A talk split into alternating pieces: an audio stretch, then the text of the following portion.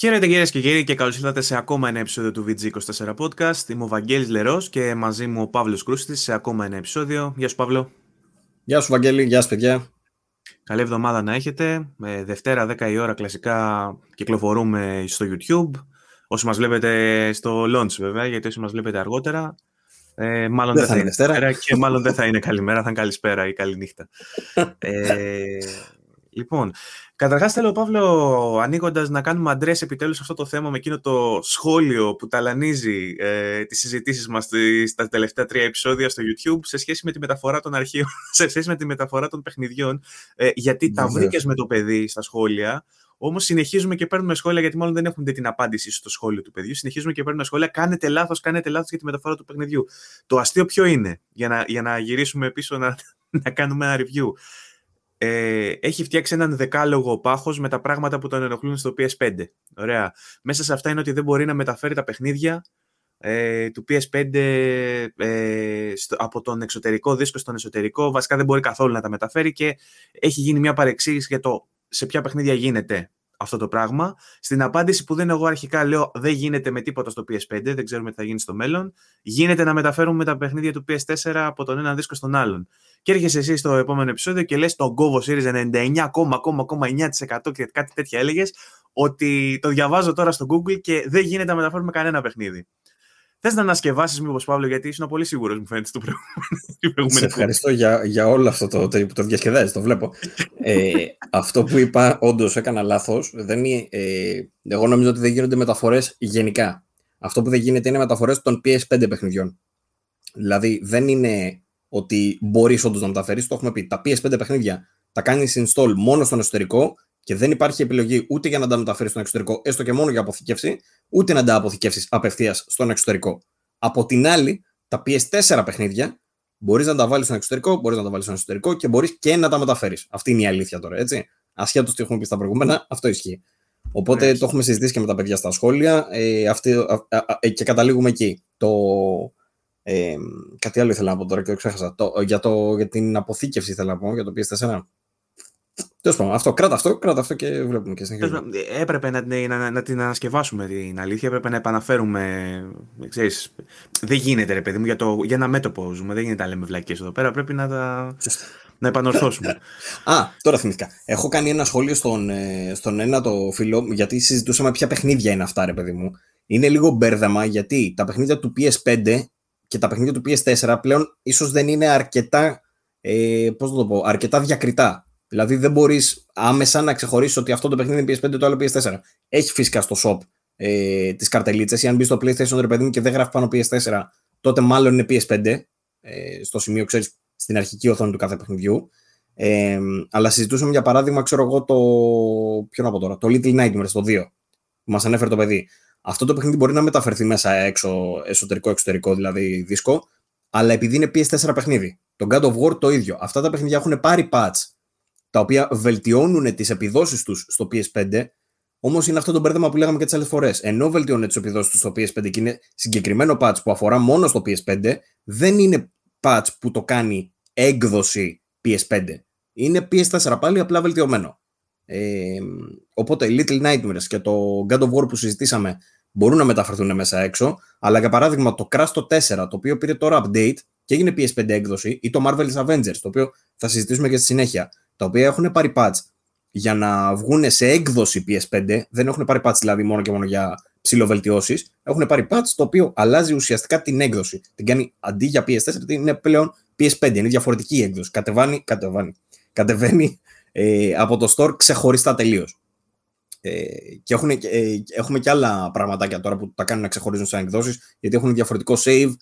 Συνήθως θα, θα ενσωματώνεται κάποιο σύστημα το οποίο είναι για τη μεταφορά των save, που θέλω επίσης να αναφέρω και για το Avengers. Ε, οπότε, για να το κλείσουμε αυτό το πράγμα, ρε παιδί μου, είναι άλλο η PS4 έκδοση και άλλο η PS5 για κάποια παιχνίδια και είναι άλλο το patch. Τα παιχνίδια που είναι όντως PS4, όντως μπορούν να μεταφερθούν μέσα έξω. Ωραία. Οπότε σε αυτά που μεταφέρονται όμως υπάρχουν features για τις κονσόλες της νέας γενιάς λοιπόν εμπίπτει στην κατηγορία των παιχνιδιών που δεν επωφελούνται όταν παίζονται από εξωτερικό δίσκο. Αν θέλετε να αποφεληθείτε αυτών των features πρέπει να παίζετε από τον εσωτερικό δίσκο. Ωραία. Μιλάς Νομίζω... τώρα για τη φόρτωση. Ίσως έχουν και άλλα στοιχεία, γι' αυτό το λέω. Ναι, ναι, όχι. Υπάρχουν τα διάφορα features, τα διάφορα features. Μπορεί να έχει ένα PS5 mode, ρε παιδί μου, τέλος πάντων, αλλά να είναι σε PS4 game χωρίς να έχει βγει όμως PS5 version. Αυτό εννοώ. Λοιπόν, νομίζω το ξεκαθαρίσαμε. Ε, ελπίζω αυτό το θέμα να το αφήσουμε πίσω πλέον, γιατί έχω κουραστεί στα σχόλια τέσσερα επεισόδια πίσω να μας κάνουν διορθώσεις, Παύλο, επειδή πετάς έτσι τσατάκες τώρα δηλαδή. Δύο άτομα, δύο γράψανε και εσύ το έχεις κάνει θέμα. Όμως, Όμως, παραδόξως δεν είχε κανένα dislike το προηγούμενο βίντεο. Και κάνω, μου κάνει εντύπωση. Μήπως τελικά παίρνουμε dislike γιατί δεν κάνουμε λάθη και πρέπει να κάνουμε λάθη για να μην παίρνουμε dislike. Εγώ πιστεύω ότι μας παίρνουμε dislike επειδή είμαστε χοντροί και άσχημοι. Ίσως και αυτό. Και βέβαια σε ένα επεισόδιο μόνο δεν είχαμε τα μόνιμα αυτά που μπαίνουν στην αρχή, τα dislike που έχουμε κάποια στην αρχή. Και νομίζω ήταν επειδή ήταν καθαρά Δευτέρα και μάλλον αυτοί που μπαίνουν και τα κάνουν είχαν, είχαν πάει να μολύσουν καλούμπα, μάλλον γι' αυτό. ε... Α, μολύσανε το.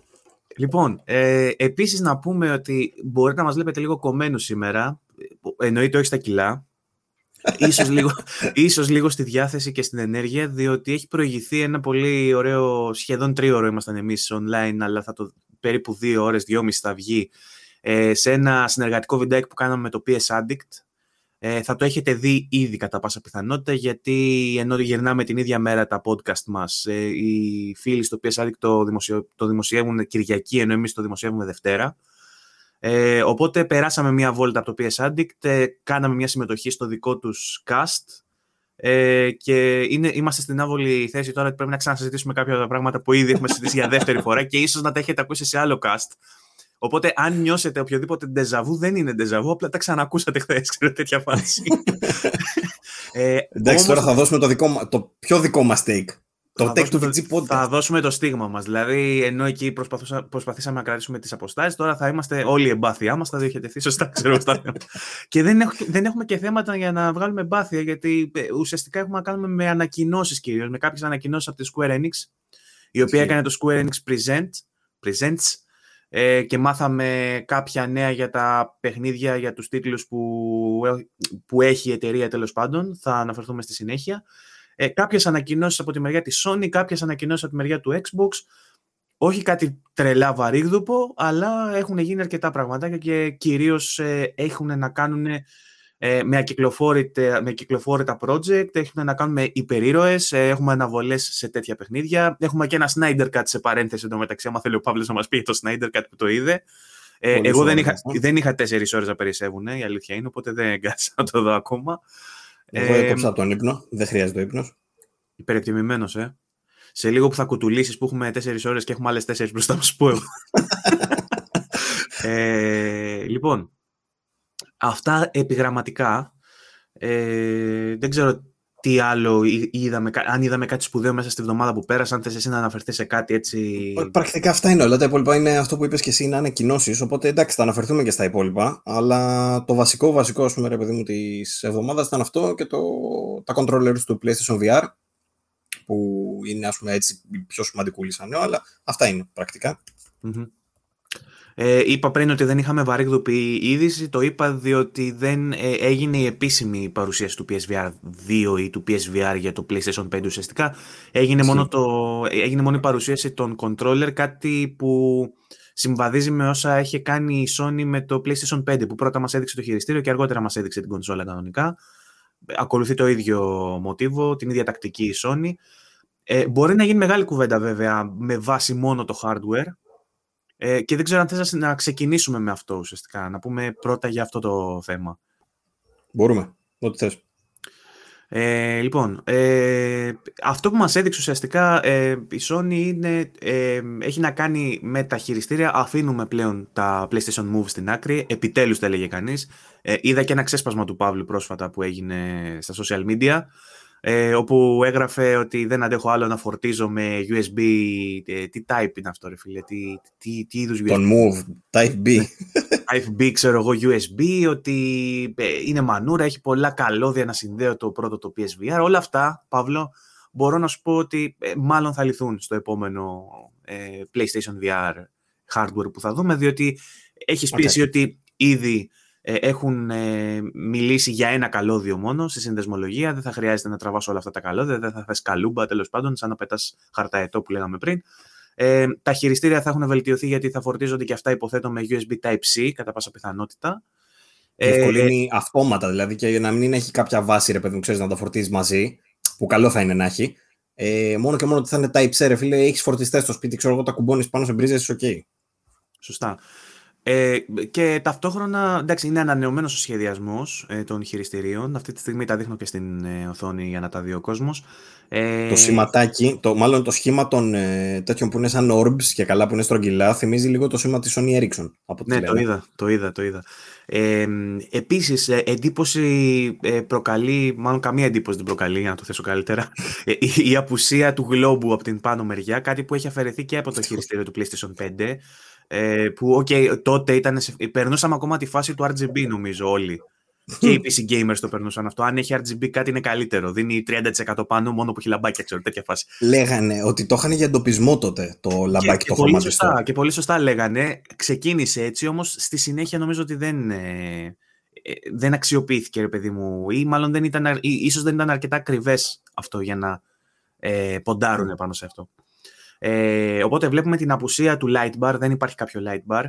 Ε, επίσης λένε οι φήμες ότι δεν θα χρειάζεται και κάμερα ίσως, δηλαδή θα έχει γυροσκόπια μέσα και η, η κίνηση δηλαδή του tracking δεν θα γίνεται από την κάμερα, αλλά θα έχει hardware μέσα ε, γυροσκόπιο και οτιδήποτε άλλο, το ίδιο το, το headgear ας πούμε που θα καταλαβαίνει τις κινήσεις και τα χειριστήρια φυσικά με γυροσκόπια θα λειτουργούν και όλα αυτά. Και πολύ... Τα χειριστήρια λέει έχουν έναν αισθητήρα στο κάτω μέρος τους που είναι σαν δακτύλιος που είναι αυτό λέει θα εντοπίζει το headset. Τώρα βέβαια είναι αυτό που είπες και εσύ, δεν ξέρουμε αν το headset εντοπίζεται από κάμερα ή από μόνο του, αλλά όσον αφορά τη σύνδεση χειριστήριο με headset, θα είναι με αυτόν το δακτύλιο που είναι στο κάτω μέρος των χειριστηριων Ε, και φυσικά με, ε, πολύ θετικό νομίζω είναι το γεγονός έχει να κάνει μάλλον ε, με τα χαρακτηριστικά έτσι όπως ε, περιγράφονται. ε, που θα υπάρχει το finger tracking το λεγόμενο, δηλαδή τα κουμπιά θα μπορούν να καταλαβαίνουν πού ακουμπούν τα δάχτυλά σου.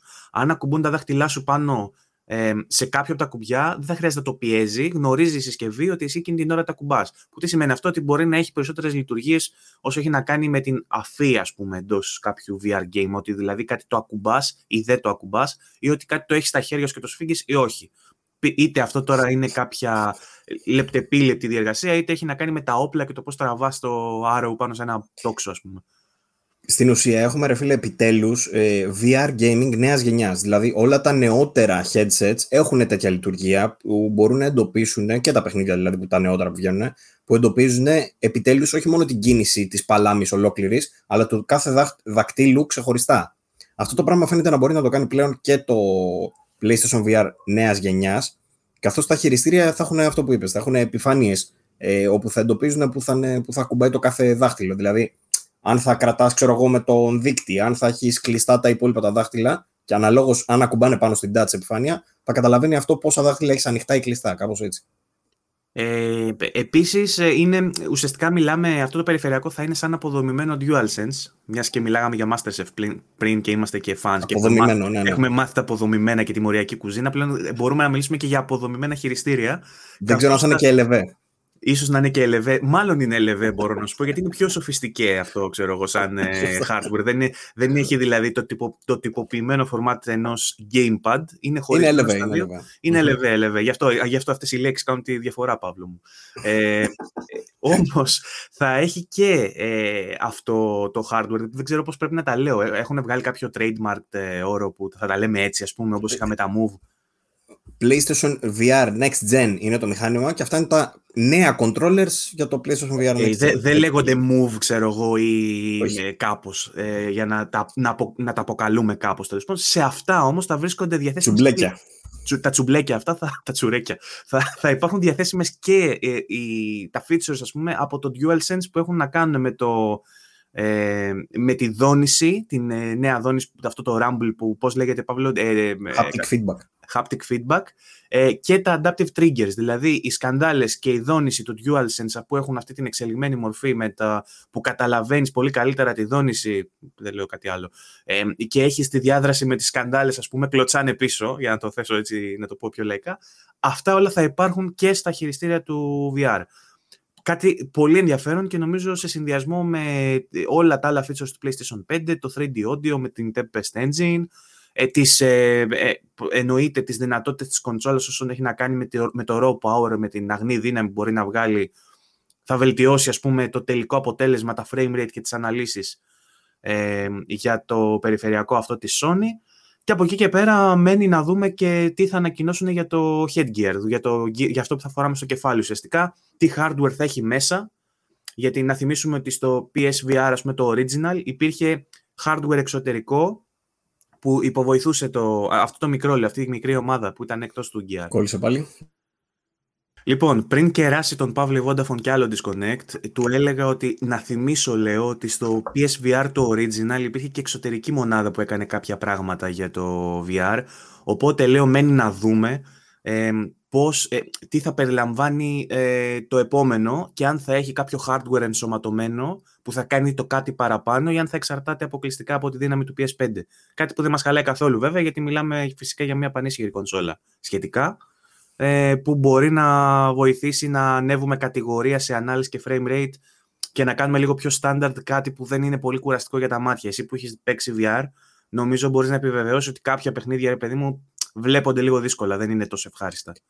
Γενικά τα περισσο... η πλειοψηφία των παιχνιδιών σε ξενερώνει γιατί μπορεί να είναι ξέρω, έκδοση που την έχεις δει σε κανονικό, σε 2D κανονικό στην τηλεόρασή σου και μετά να βάζεις το ίδιο παιχνίδι ρε και να το βλέπεις στο VR και το βλέπεις με πολύ χαμηλωμένα assets, πολύ χαμηλωμένη. Ε, το image quality, ρε παιδί μου, είναι πολύ πιο κάτω από ό,τι θα περίμενες. Ε, μαζί με την ανάλυση, μαζί όμως και την ποιότητα, έτσι. Ε, αυτό τώρα είναι, ελπίζουμε τουλάχιστον με το καινούριο το ε, PlayStation VR, αυτά τα προβλήματα να εξαλειφθούν και να δούμε επιτέλους παιχνίδια τα οποία θα σου γεμίζουν το μάτι, ρε παιδί μου. Θα αξίζει δηλαδή να κάτσεις, να θες να το χαζέψεις, ας πούμε, κάπως. Γιατί ως τώρα, εντάξει, όταν σκεφτόμαστε PSVR, δεν σκέφτομαι ότι πάω να δω γραφικάρες. Okay. Αυτό είναι το πρόβλημα. Ε, για το VR, εσύ διάβασες κάτι άλλο, έχεις κάποιο άλλο σχόλιο, ας πούμε, ή με αυτά που είπαμε το καλύψαμε, πιστεύεις; Αυτά είναι. Ε, να πούμε επίσης ότι. Α, θα σου πω κάτι που μου έκανε εντύπωση. Το, καταρχήν, έχει ένα grip button, λέει L1 και L, μάλλον και R1. Ε, το grip στην ουσία δεν θα είναι στο shoulder button από ό,τι κατάλαβα. Θα είναι στο πλάι κάπως. Ναι, γιατί ναι. θα είναι στο play. Φαίνεται και στη φωτογραφία νομίζω. Φαίνεται, φαίνεται. Ε, οπότε θα έχουμε στο play το L1 ε, και το R1 και το L2 είναι κανονικά σκανδάλι ρε παιδί και το R2. Ε, αυτό που κάνει εντύπωση είναι ότι λέει ότι στο αριστερό το χειριστήριο θα έχει δύο κουμπιά και στο δεξί θα έχει τα άλλα δύο.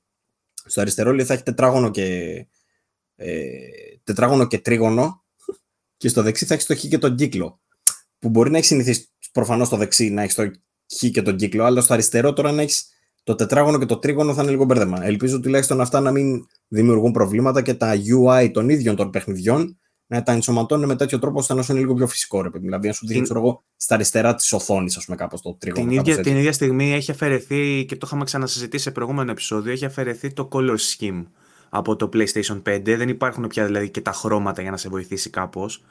Ε, έστω ότι στην αρχή κοιτάς τα χέρια σου που είναι τα χρώματα, ξέρω εγώ κτλ. Έχουν γίνει πλέον ε, ε, στο, στην κλίμακα του γκρι. Ε, ναι. τα, τα, χρώματα τέλος πάντων από τα κουμπιά. Ε, τώρα, ε, μένοντας ε, στο VR, να πούμε ότι όσοι έχετε PSVR, ίσως θα χαρείτε, έχετε χαρεί ήδη όταν μάθατε για το Play at Home, για αυτή την ενέργεια της Sony, η οποία χαρίζει κάποια παιχνίδια, πολλά εκ των οποίων είναι και για το PSVR, έτσι Παύλο; Σωστά. Τα μισά νομίζω. Παραπάνω από τα μισά. Ε, ναι, ότι... συγκεκριμένα ε, θα είναι διαθέσιμα από 25 Μαρτίου, στη γιορτή μου, κερνάω, ε, για το PSVR ε, Astrobot Rescue Mission, το MOS, το Thumper και το Paper Beast. Αυτά θα είναι διαθέσιμα ε, για το VR. Ε, και θα μπορείτε να τα προσθέσετε στη βιβλιοθήκη σας από τις 25 Μαρτίου μέχρι τις 22 Απριλίου. Ταυτόχρονα, στις, 20, στις 25 Μαρτίου πάλι, έχουμε και τα υπόλοιπα παιχνίδια που θα δώσει η ενέργεια της Sony. Ε, η οποία... Γιατί με κοιτάς με γουρλωμένα μάτια, έχω κολλήσει; Έχω κολλήσει. Τα παιχνίδια λοιπόν που δίνονται για, όχι για VR, τα κανονικά παιχνίδια που δίνονται πάλι 25 Μαρτίου είναι το Abzu, Ender the Gungeon, Res Infinite, Subnautica και The Witness. Ενώ στις 19 Απριλίου θα γίνει διαθέσιμο και το Horizon Zero Dawn, το Complete Edition, ε, το οποίο θα μπορείτε να προσθέσετε στη συλλογή σας μέχρι 14 Μαΐου. Ε, όλα αυτά είναι στο πλαίσιο του, ε, της ενέργειας ε, Play at Home από την Sony που έχει να κάνει με το lockdown ουσιαστικά και θέλει να κάνει ένα δώρο σε όλους τους gamers που δοκιμάζονται, όπως όλοι μας, κλεισμένοι μέσα στα σπίτια τους, μην μπορώντας να κάνουν οτιδήποτε άλλο πέρα του να παίξουν video games. Ε, ωραία κίνηση. Από εκεί και πέρα ε, μπείτε να τα κάνετε redeem και εσείς για να τα έχετε. Λοιπόν, τι άλλο έχουμε να πούμε ότι ακόμα, και VR να, ακόμα και VR να μην έχουν τα παιδιά, καλό είναι να τα κάνουν redeem όλα τα παιχνίδια ούτως ή άλλως, γιατί ποτέ δεν ξέρεις πότε θα σου κάτσει να παίξεις τα VR. Ε, και ούτως ή άλλως είναι free εντελώς, δεν χρειάζεται ούτε PS Plus ούτε τίποτα, είναι free για όλους, αρκεί να έχεις απλά ένα λογαριασμό στο PS Store. Αυτό. Τώρα, ε, μία ακόμα είδηση για τη Sony να πούμε ότι επισήμως είχαμε την ανακοίνωση πως ε, τα communities του PS4 καταργούνται. Ναι. Δεν ξέρω πόσοι το χρησιμοποιούσαν από εσάς. Διάβασα ότι πολλοί που παίζετε Souls Games είχατε υποστήριξη μέσα σε communities για την σειρά της From Software ε, και ότι εκεί πέρα τουλάχιστον η κοινότητα ήταν πιο ενεργή και γινόντουσαν πραγματάκια. Εμείς τουλάχιστον στο Savage 24 που είχαμε μια κοινότητα δεν μας λειτουργήσε ποτέ. στο PlayStation πρέπει να την, ε, την ψιλοκάναμε κάνα post για το πρώτο δίμηνο, τρίμηνο αυτό. Ναι, και γενικότερα στα communities που ήμουν εγώ εγγεγραμμένος δεν έβλεπα ιδιαίτερη δραστηριότητα. Ήταν κυρίως μποτάκια, ήταν κυρίως ε, κάποιο ξεκάρφωτο που εντάξει θα έμπαινε και θα βάζει μια φωτογραφία, ξέρω εγώ, ή θα έλεγε μια βλακία. Δεν, δεν υπήρχε αλληλεπίδραση όμως. Υπήρχαν τυχαία post με τεράστια διαφορά μεταξύ τους χρονικά. Το καταργεί λοιπόν η Sony. Το πότε ακριβώς θα φύγει ε, υπάρχει μια κουβέντα. Δεν ξέρω αν ε, βγάλανε επίσημα... Ε, α, ναι. Το διαβάζω τώρα ότι θα βγουν τον Απρίλιο του 2021. Δεν υπάρχει συγκεκριμένη μέρα. Απλά θα βγει μέσα στον Απρίλιο. Ε, θα μπορέσουν, λέει, ε, ενώ λέει αν και θα βγουν, οι παίκτες θα μπορούν ακόμα να συνδέονται και να απολαμβάνουν το messaging, τα features messaging ε, από το PS4 console και PlayStation App. Ε, δεν ξέρω αυτό πώς το συνδέει με το community. Ε, υπήρχε και μια εφαρμογή για το community στο κινητό. Το θυμάσαι αυτό; Ξεχωριστή. Το είχαν κάνει ναι, ξεχωριστό, ε. Ήταν ξεχωριστό και ήταν application στο κινητό, όμως μετά παίζει να καταργήθηκε όταν βγήκε το καινούριο PlayStation App. Πάντως θα μπορεί ακόμα ο κόσμος που ήταν στα community να επικοινωνεί μεταξύ του με τα υπόλοιπα features του messaging και τα σχετικά. Ε, και γίνεται και κουβέντα για το ποιο θα είναι το μέλλον των communities και τι θα σκοπεύει να κάνει ε, η Sony ε, γενικότερα με το social κομμάτι.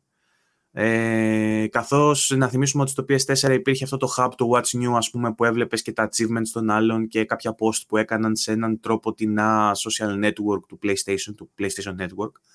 Αυτό έχει καταργηθεί στο PlayStation 5 και μένει να δούμε πώς θα το εξελίξει ε, η Sony, αν το Game Base, Game Hub, πώς το, πώς το λέει, δεν, δεν θυμάμαι πώς το λέει στο PlayStation 5.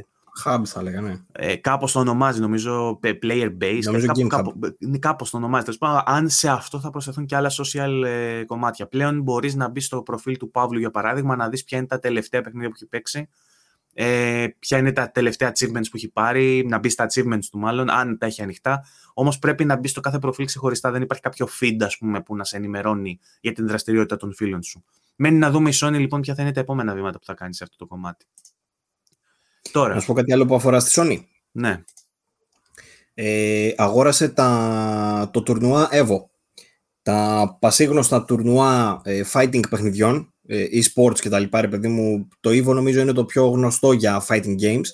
Στην ουσία ονομάζεται Evolution Championship Series. Ε, τα αγόρασε η Sony Interactive Entertainment μαζί λέμε μια νέα e-sports company η οποία ονομάζεται RTS. Ε, στην ουσία τα τουρνουά τα EVO έχουν διεξάγονται τα τελευταία δεν θυμάμαι πόσα χρονιά, είναι αρκετά πάντως και βλέπουμε ε, τουρνουά για Smash Bros, Street Fighter, Tekken και Mortal Kombat. Είναι δηλαδή εξειδικευμένο για τα fighting.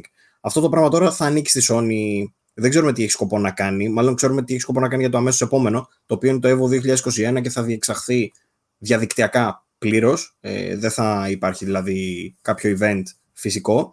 Ε, στο οποίο λέει θα υπάρχουν τα παιχνίδια Guild Gear Strive, Mortal Kombat 11 Ultimate, Street Fighter 5 Championship, Champion Edition και Tekken 7. Ε, αυτά είναι λέει στην ουσία οι, οι συνειδητές του, του Evo θα συνεχίσουν λέει, να, ε, να είναι εντός, δηλαδή του συμπεριλαμβάνει η Sony σε αυτό το κομμάτι ε, και θα έχουν την, ε, το ρόλο της συμβουλευτικης Αυτά. Ήταν περίεργη κίνηση από τη Sony, δεν νομίζω ότι το περιμέναμε. Ε, αλλά παρόλα αυτά νομίζω ότι ε, προφανώς βλέπουν κάτι ενδιαφέρον σε αυτό το κομμάτι και θέλουν να ασχοληθούν. Νομίζω ότι επενδύει γενικότερα στο online, στο multiplayer και στο ε, πώς, πώς το, λένε, το competitive gaming και το βλέπεις και στο κανάλι στο YouTube έχει πολλά πλέον, έχει με Gran Turismo, έχει με, και με fighting. Το Mortal Kombat το έχεις σκίσει κάθε, ε, δύο φορές το εβδομάδα έχει Mortal Kombat. Mm-hmm. Οπότε κάνει πραγματάκια Sony, δεν είναι η πρώτη φορά. Ε, τώρα, ε, είχαμε επίσης την είδηση για την Jade Raymond. Jade Raymond. Ε, την κυρία εκείνη η οποία ε, είχε πάει στην Google στο Stadia να κάνει το δικό της studio, να κάνει το δικό της project και είχαμε πει σε προηγούμενο επεισόδιο ότι τελικά μπιστόλιασε και έφυγε και γελάγαμε με, το, με την Google που δεν θα καταφέρει ποτέ να βγάλει σοβαρό παιχνίδι στην πλατφόρμα της και δεν, μάλλον δεν θα, δεν θα πετύχει ποτέ στο gaming, έτσι όπως δείχνει. Έχουμε, έχουμε πλέον δύο fails βασικά, από ό,τι φαίνεται, διαφαίνεται το fail του Stadia και υπάρχει ήδη και το ε, fail του Ούγια, πώς λεγόταν εκείνο; το θυμήθηκες. Ε, άσε. Λοιπόν, ε, υπάρχει και το Google Plus. Γενικά τώρα, άμα πιάσουμε τα fail της Google όλα, θα μιλάμε για πολύ καιρό. Google Plus, το ξέχασε αυτό. Όλα τα έχεις ξεχάσει δυστυχώς ε, από ό,τι φαίνεται της ε, Google. Δυστυχώς για την Google εννοώ.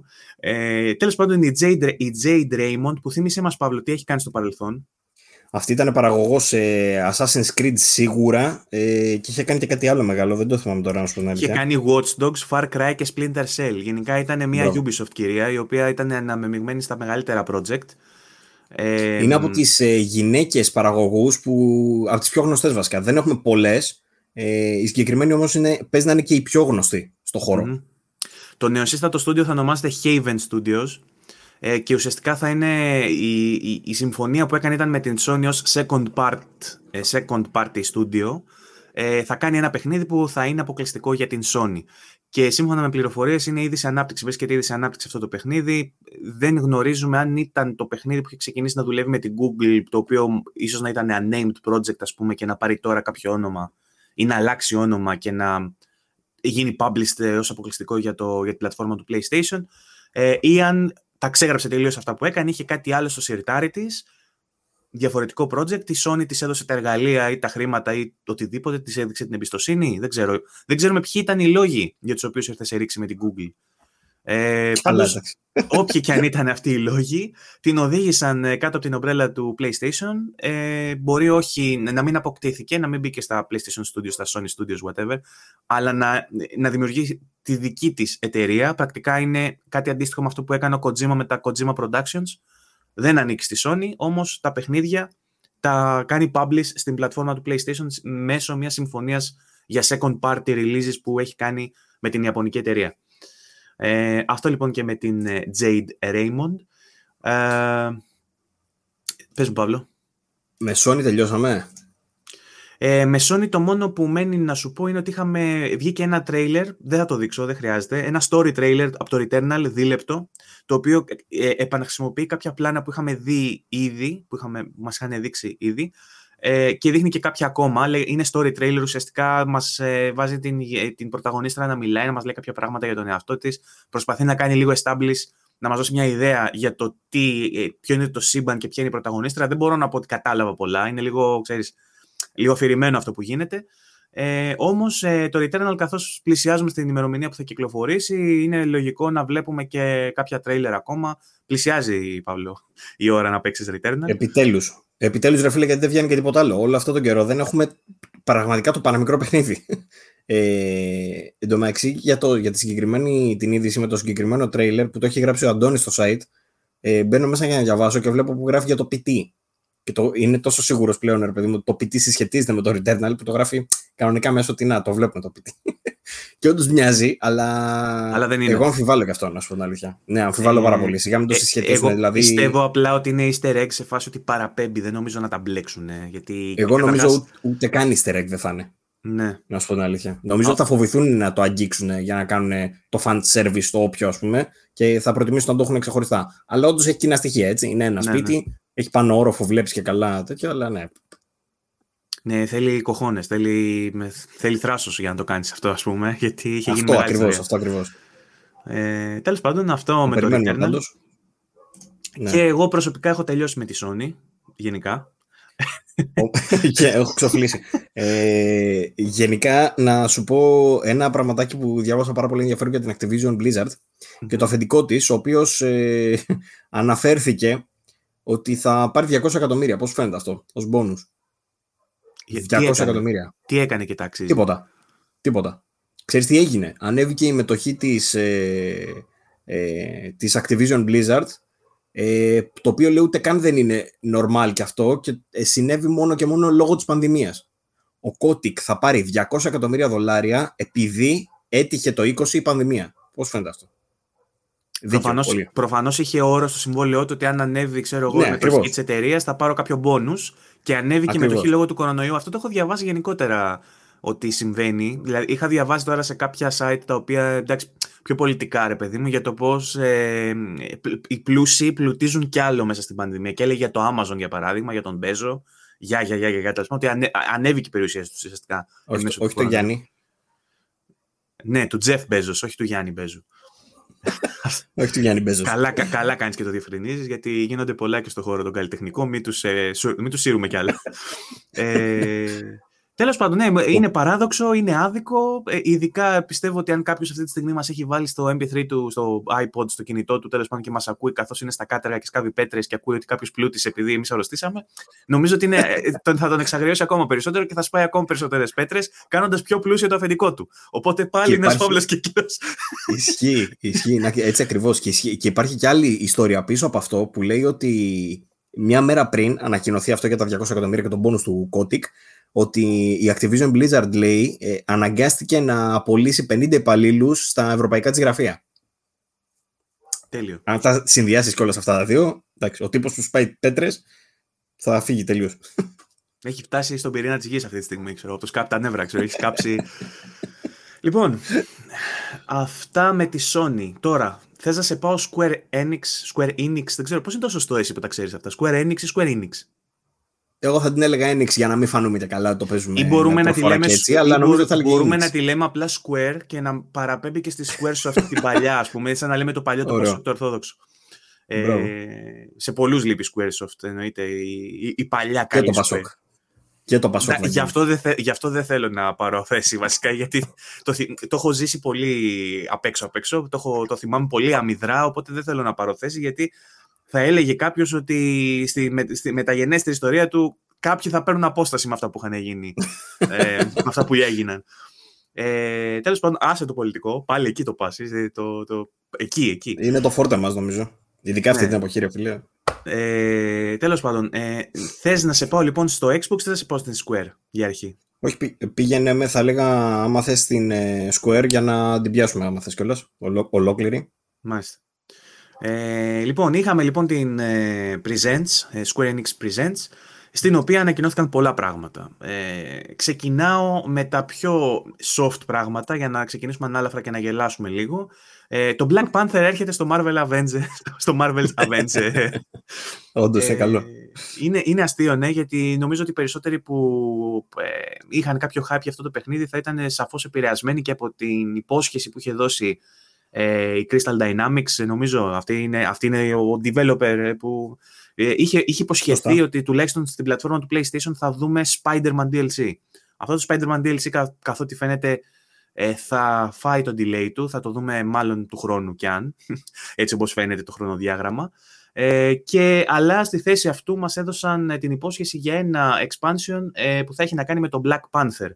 Έτσι όπως το είδα στην αρχή ψιλοπορώθηκα, είδα το Marvel, είδα αυτό και λέω Μήπως, μήπως είναι και standalone παιχνίδι και μετά θυμήθηκα, Ω, έχουν αυτή τη μαλακία το Avengers, ξέρω εγώ, πόπο θα είναι γι' αυτό. Βαγκό, τελικά... ένιωσα, μπράβο, ένιωσα ακριβώς το ίδιο, τα ίδια συναισθήματα. Ένιωσα εκείνη τη στιγμή που είδα και εγώ τον Black Panther, άντε, λέω, άντε, μπάντε, μπας και κουνηθούμε. Γιατί όλη την ώρα συζητάμε για το πόσο λάθος είναι το πρόγραμμα αυτής της εταιρείας. Και βλέπω τον Black Panther και λέω γαμό, μέχρι που έβαλα το παιχνίδι. Μετά ξαναβγήκαν όλα στην επιφάνεια και λέω, άντε, χάμισε το χέστο. Ε... Δεν θέλω να δω τίποτα.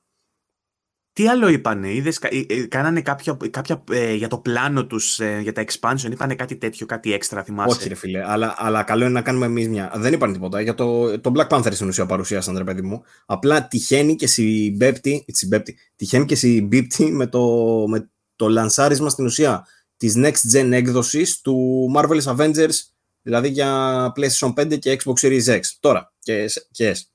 Ε, Τώρα, έκανε μια ε, ανάλυση και το Digital Foundry του μεταξύ όποιος θέλει να μπει να δει τις διαφορές που θα έχει στην καινούργια γενιά. Ναι. Πώς, φα, πώς φάνηκε. Θα, θα, αυτό θα, θέλω να σου συζητήσω λίγα και το είδα λίγο χτες. Ε, τώρα, μαζί με την ε, βελτίωση του στη, για τις νέες εκδόσεις, στην ουσία δίνουν, έγινε διαθέσιμο και το DLC, το expansion δηλαδή, που είναι ο Hawkeye. Ο Hawkeye κιόλας είναι ο, ο Burton. Burton δεν λέγεται, Barton; Tim Barton. Όχι ο Tim, ο άλλος ο Barton. Ωραία θα ήταν ο Tim Barton όμως, θα γινόταν σουρεάλη φάση. ε, οπότε έχουμε στην ουσία την ε, έκδοση νέας γενιάς μαζί με το DLC που κυκλοφόρησε τώρα και μαζί και με DLC που είχε κυκλοφορήσει ήδη που ήταν η κοπέλα η Hawkeye την οποία δεν τη θυμάμαι για κανένα λόγο το όνομά της βέβαια ε, οπότε κάποιος ρε παιδί μου που είχε παίξει το Avengers στην αρχή, τώρα μπορεί να πάρει δωρεάν το upgrade για τη νέα γενιά και ταυτόχρονα να παίξει και τα δύο καινούργια campaign ε, τέτοια μαζί, φυσικά με ό,τι άλλες βελτιώσεις έχουν έρθει όλο αυτόν τον καιρό, με updates κτλ. Όπως είναι ξέρω, αυτό που μπορείς να επαναφέρεις την ε, πρόοδό σου στο campaign για να το ξεκινήσεις από την αρχή. Ε, δεν ξέρω γιατί να το κάνεις αυτό, καλύτερα να κόψουμε τις φλέβες μας. Ε, Επίσης, μπορείς να έχει αυτό που λέει ότι χρειάζεται περισσότερο grinding για να ανέβεις level. Επίσης, ε, νομίζω... Ε, πολύ χρήσιμο, νομίζω και αυτό. Όλα αυτά πάρα πολύ χρήσιμα. Quality of life. Ναι. Ε, Δεν έχω ιδέα τέλος πάντων τι έχουν στο μυαλό τους. Να πούμε τα θετικά ε, τουλάχιστον για την next gen έκδοση, ρε παιδί μου, ότι τουλάχιστον βελτιώνονται τα γραφικά και η ανάλυση έως 4K σε PlayStation 5 και Xbox Series X, 1440p για το Series S. Θα υπάρχουν μειωμένοι χρόνοι φόρτωσης στο loading. Είναι τραγικά μειωμένοι. Έχουν, ο, τραγικά. Είναι ε, θεαματικά βελτιωμένοι οι χρόνοι φόρτωσης. Ναι. Ε, νομίζω από κάποιο... ήταν ένα λεπτό και πήγε σε κάποια δευτερόλεπτα, κάτι τέτοιο. Φορτώνει μέσα σε 5 δευτερόλεπτα, 10 max. Ναι. Ε, ταυτόχρονα εννοείται, εννοείται. Δεν θα έπρεπε να λέμε εννοείται, όμως είναι θετικό το ότι οι κάτοχοι των εκδόσεων για PlayStation 4 και Xbox One θα μπορούν να αναβαθμίσουν δωρεάν ε, να αναβαθμιστούν δωρεάν στην καινούργια έκδοση, στην next gen έκδοση και θα έχουν μαζί και την πρόοδο τους, δηλαδή το save file τους θα το έχουν και το rank που έχουν ενδεχομένως αν παίζουν το online, αν υπάρχει και τέτοιος κόσμος που μας ακούει, που παίζει online. Ε, και φυσικά θα κυκλοφορήσεις και σε PlayStation 5 και σε Xbox Series X και S. Υπάρχει ήδη στο One και στο PlayStation 4, στο PC και στο Stadia. Στο Stadia υπήρχε, δεν μας νοιάζει καν. Δεν ξέρω. Απλά το, το, το συμπεριλαμβάνουμε στο άρθρο, οπότε το αναφέρω. Έχω πει και στα παιδιά να μην γράφουν για Stadia, δεν έχει κανένα νόημα, ειδικά πλέον. Αλλά ναι, όχι, δεν ξέρω. Ειλικρινά δεν ξέρω καν. Να σου πω δύο λογάκια τώρα που το δοκίμασα. Ε, καταρχήν, έχει ένα σύστημα για τη μεταφορά του save ίδια, ίδιο με αυτό που έχει Spider-Man Remastered και το Crash Bandicoot 4 που έλεγα σε προηγούμενο επεισόδιο. Δηλαδή, για να μεταφέρεις το save σου, πάλι δεν γίνεται με τον πατροπαράδοτο τρόπο που είναι το αρχείο μέσα στη συσκευή και μπορείς είτε να το ανεβάσεις στο cloud είτε να το μεταφέρεις με ένα USB. Δεν γίνεται έτσι. Ο τρόπος που γίνεται είναι μέσα από το παιχνίδι. Χρειάζεται να κάνεις στην ουσία μεταφορά μέσα από το παιχνίδι. Μπαίνεις στο μενού της PlayStation 4 έκδοσης ή του Xbox One έκδοσης.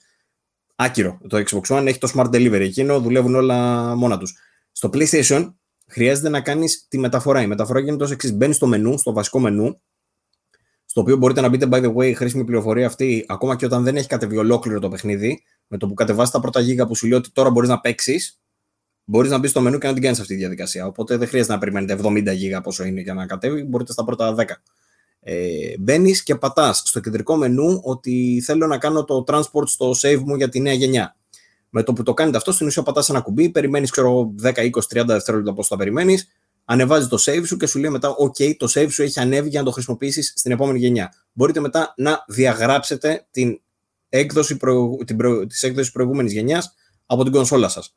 Μετά μπορείτε να πάτε στο store, να κατεβάσετε το free upgrade, να το αγοράσετε σε εισαγωγικά πάλι, όπως είχαμε πει και την προηγούμενη φορά για το Crash Bandicoot, το αγοράζεις, στην ουσία προστίθεται στην ε, λίστα σου, στη βιβλιοθήκη σου και μπορείς να το κάνεις install.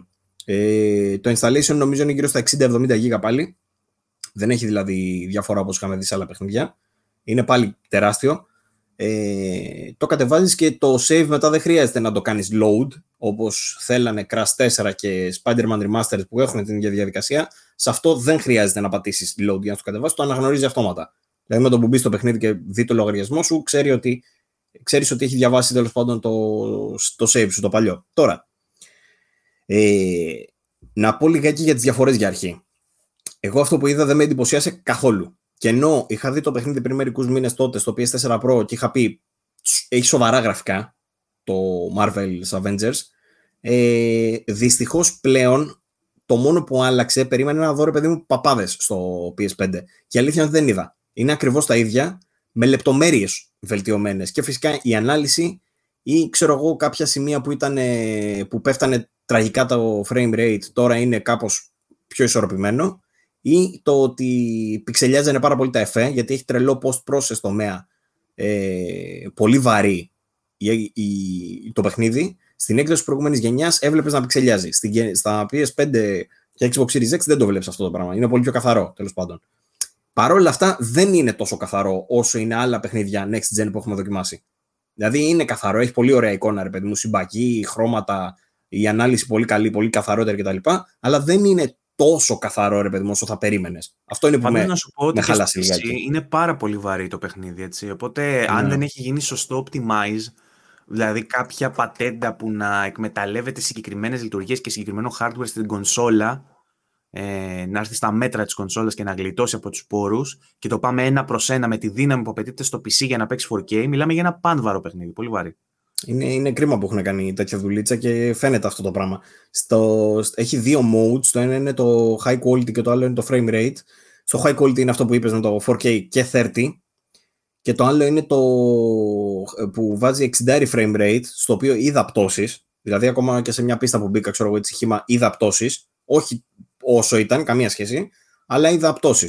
Καλά, στο άλλο είχε έπεφτε από τα 30 στα 20, ξέρω εγώ συνέχεια. Αλλά αυτό από τα 60 μπορεί να πέφτει ξέρω, στα 50 για ένα-δύο δευτερόλεπτα σε κάποιες Και ε, ε, επιλέγω καλύτερα το frame rate mode γιατί ήταν, είναι πολύ πιο άμεσο στο χειρισμό έτσι κι αλλιώς και στα δύο modes. Αλλά είναι, γιατί το άλλο στις προηγούμενες εκδόσεις ήταν πάρα πολύ βαρύ στο χειρισμό. Δηλαδή ένιωθε το lag full.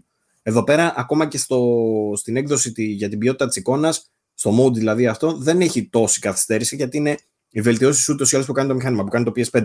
Που ξέρουμε ήδη ότι είναι σαν μηχάνημα πιο streamlined, ρε παιδί μου, και έχει καλύτερη απόκριση.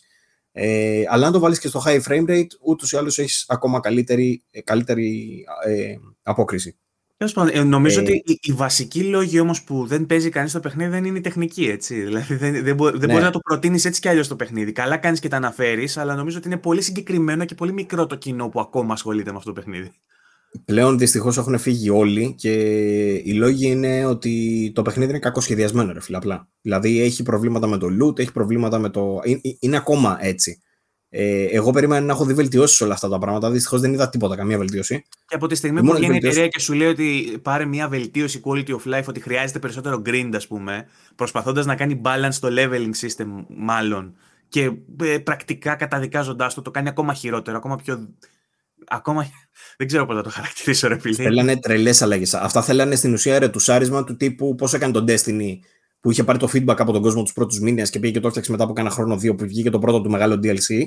Το ναι. Taken King, ποιο ήταν τότε, δεν θυμάμαι. Ε, στην ουσία ήθελε κάτι τέτοιο. Δυστυχώς η Square Enix δεν το προχώρησε έτσι. Το βλέπω για περίπτωση Anthem. Ότι κάποια στιγμή ίσως να μα τυζάρουν μεγάλες αλλαγές και επειδή δεν ασχολείται κανένας να φάει flop, να, να, να φάει delay οριστικό.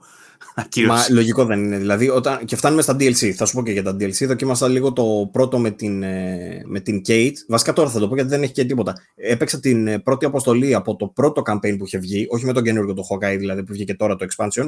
Το προηγούμενο που είχε βγει πριν μερικούς μήνες.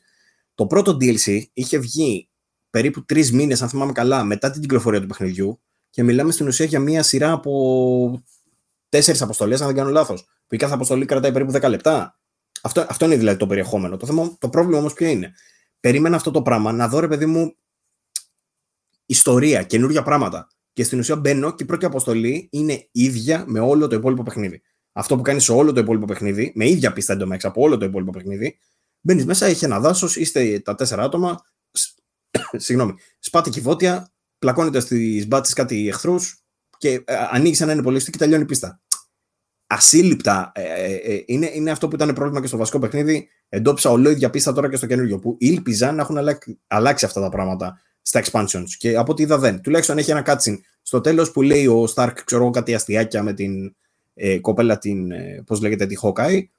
Και βλέπεις ότι εντάξει, άντε, πες λίγο διασκεδάζω, ξέρω εγώ, με τη δράση αυτό. Αλλά κατά τα άλλα δεν. Έχει χαζέψει Google Assistant. ναι.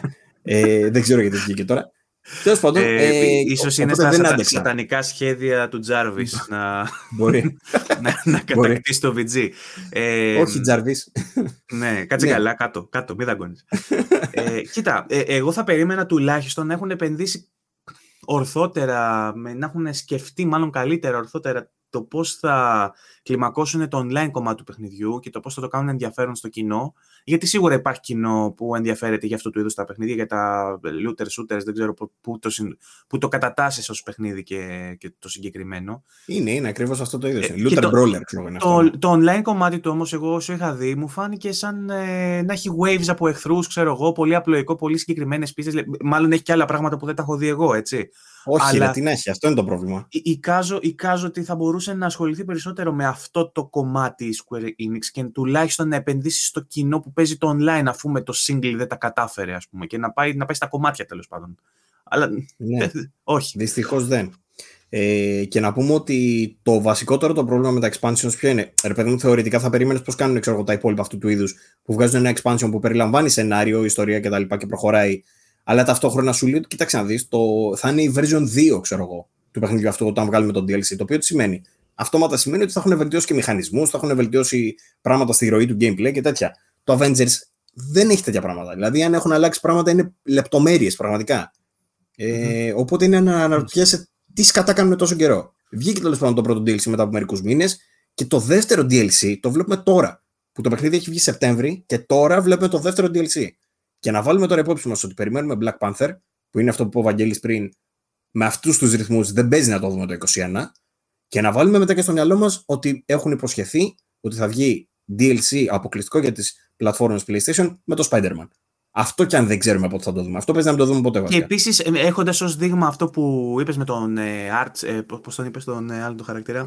Χοκάι. Πήγα να πω Arrow. ε, Πήγα να πω Arrow τόσο. ε, ε, Μπήκε η Ο DC ίδιος μέσα. είναι. Ε, Μπράβο, Είναι, στη είναι ο Marvel. ίδιος με άλλο κοστούμι, ναι.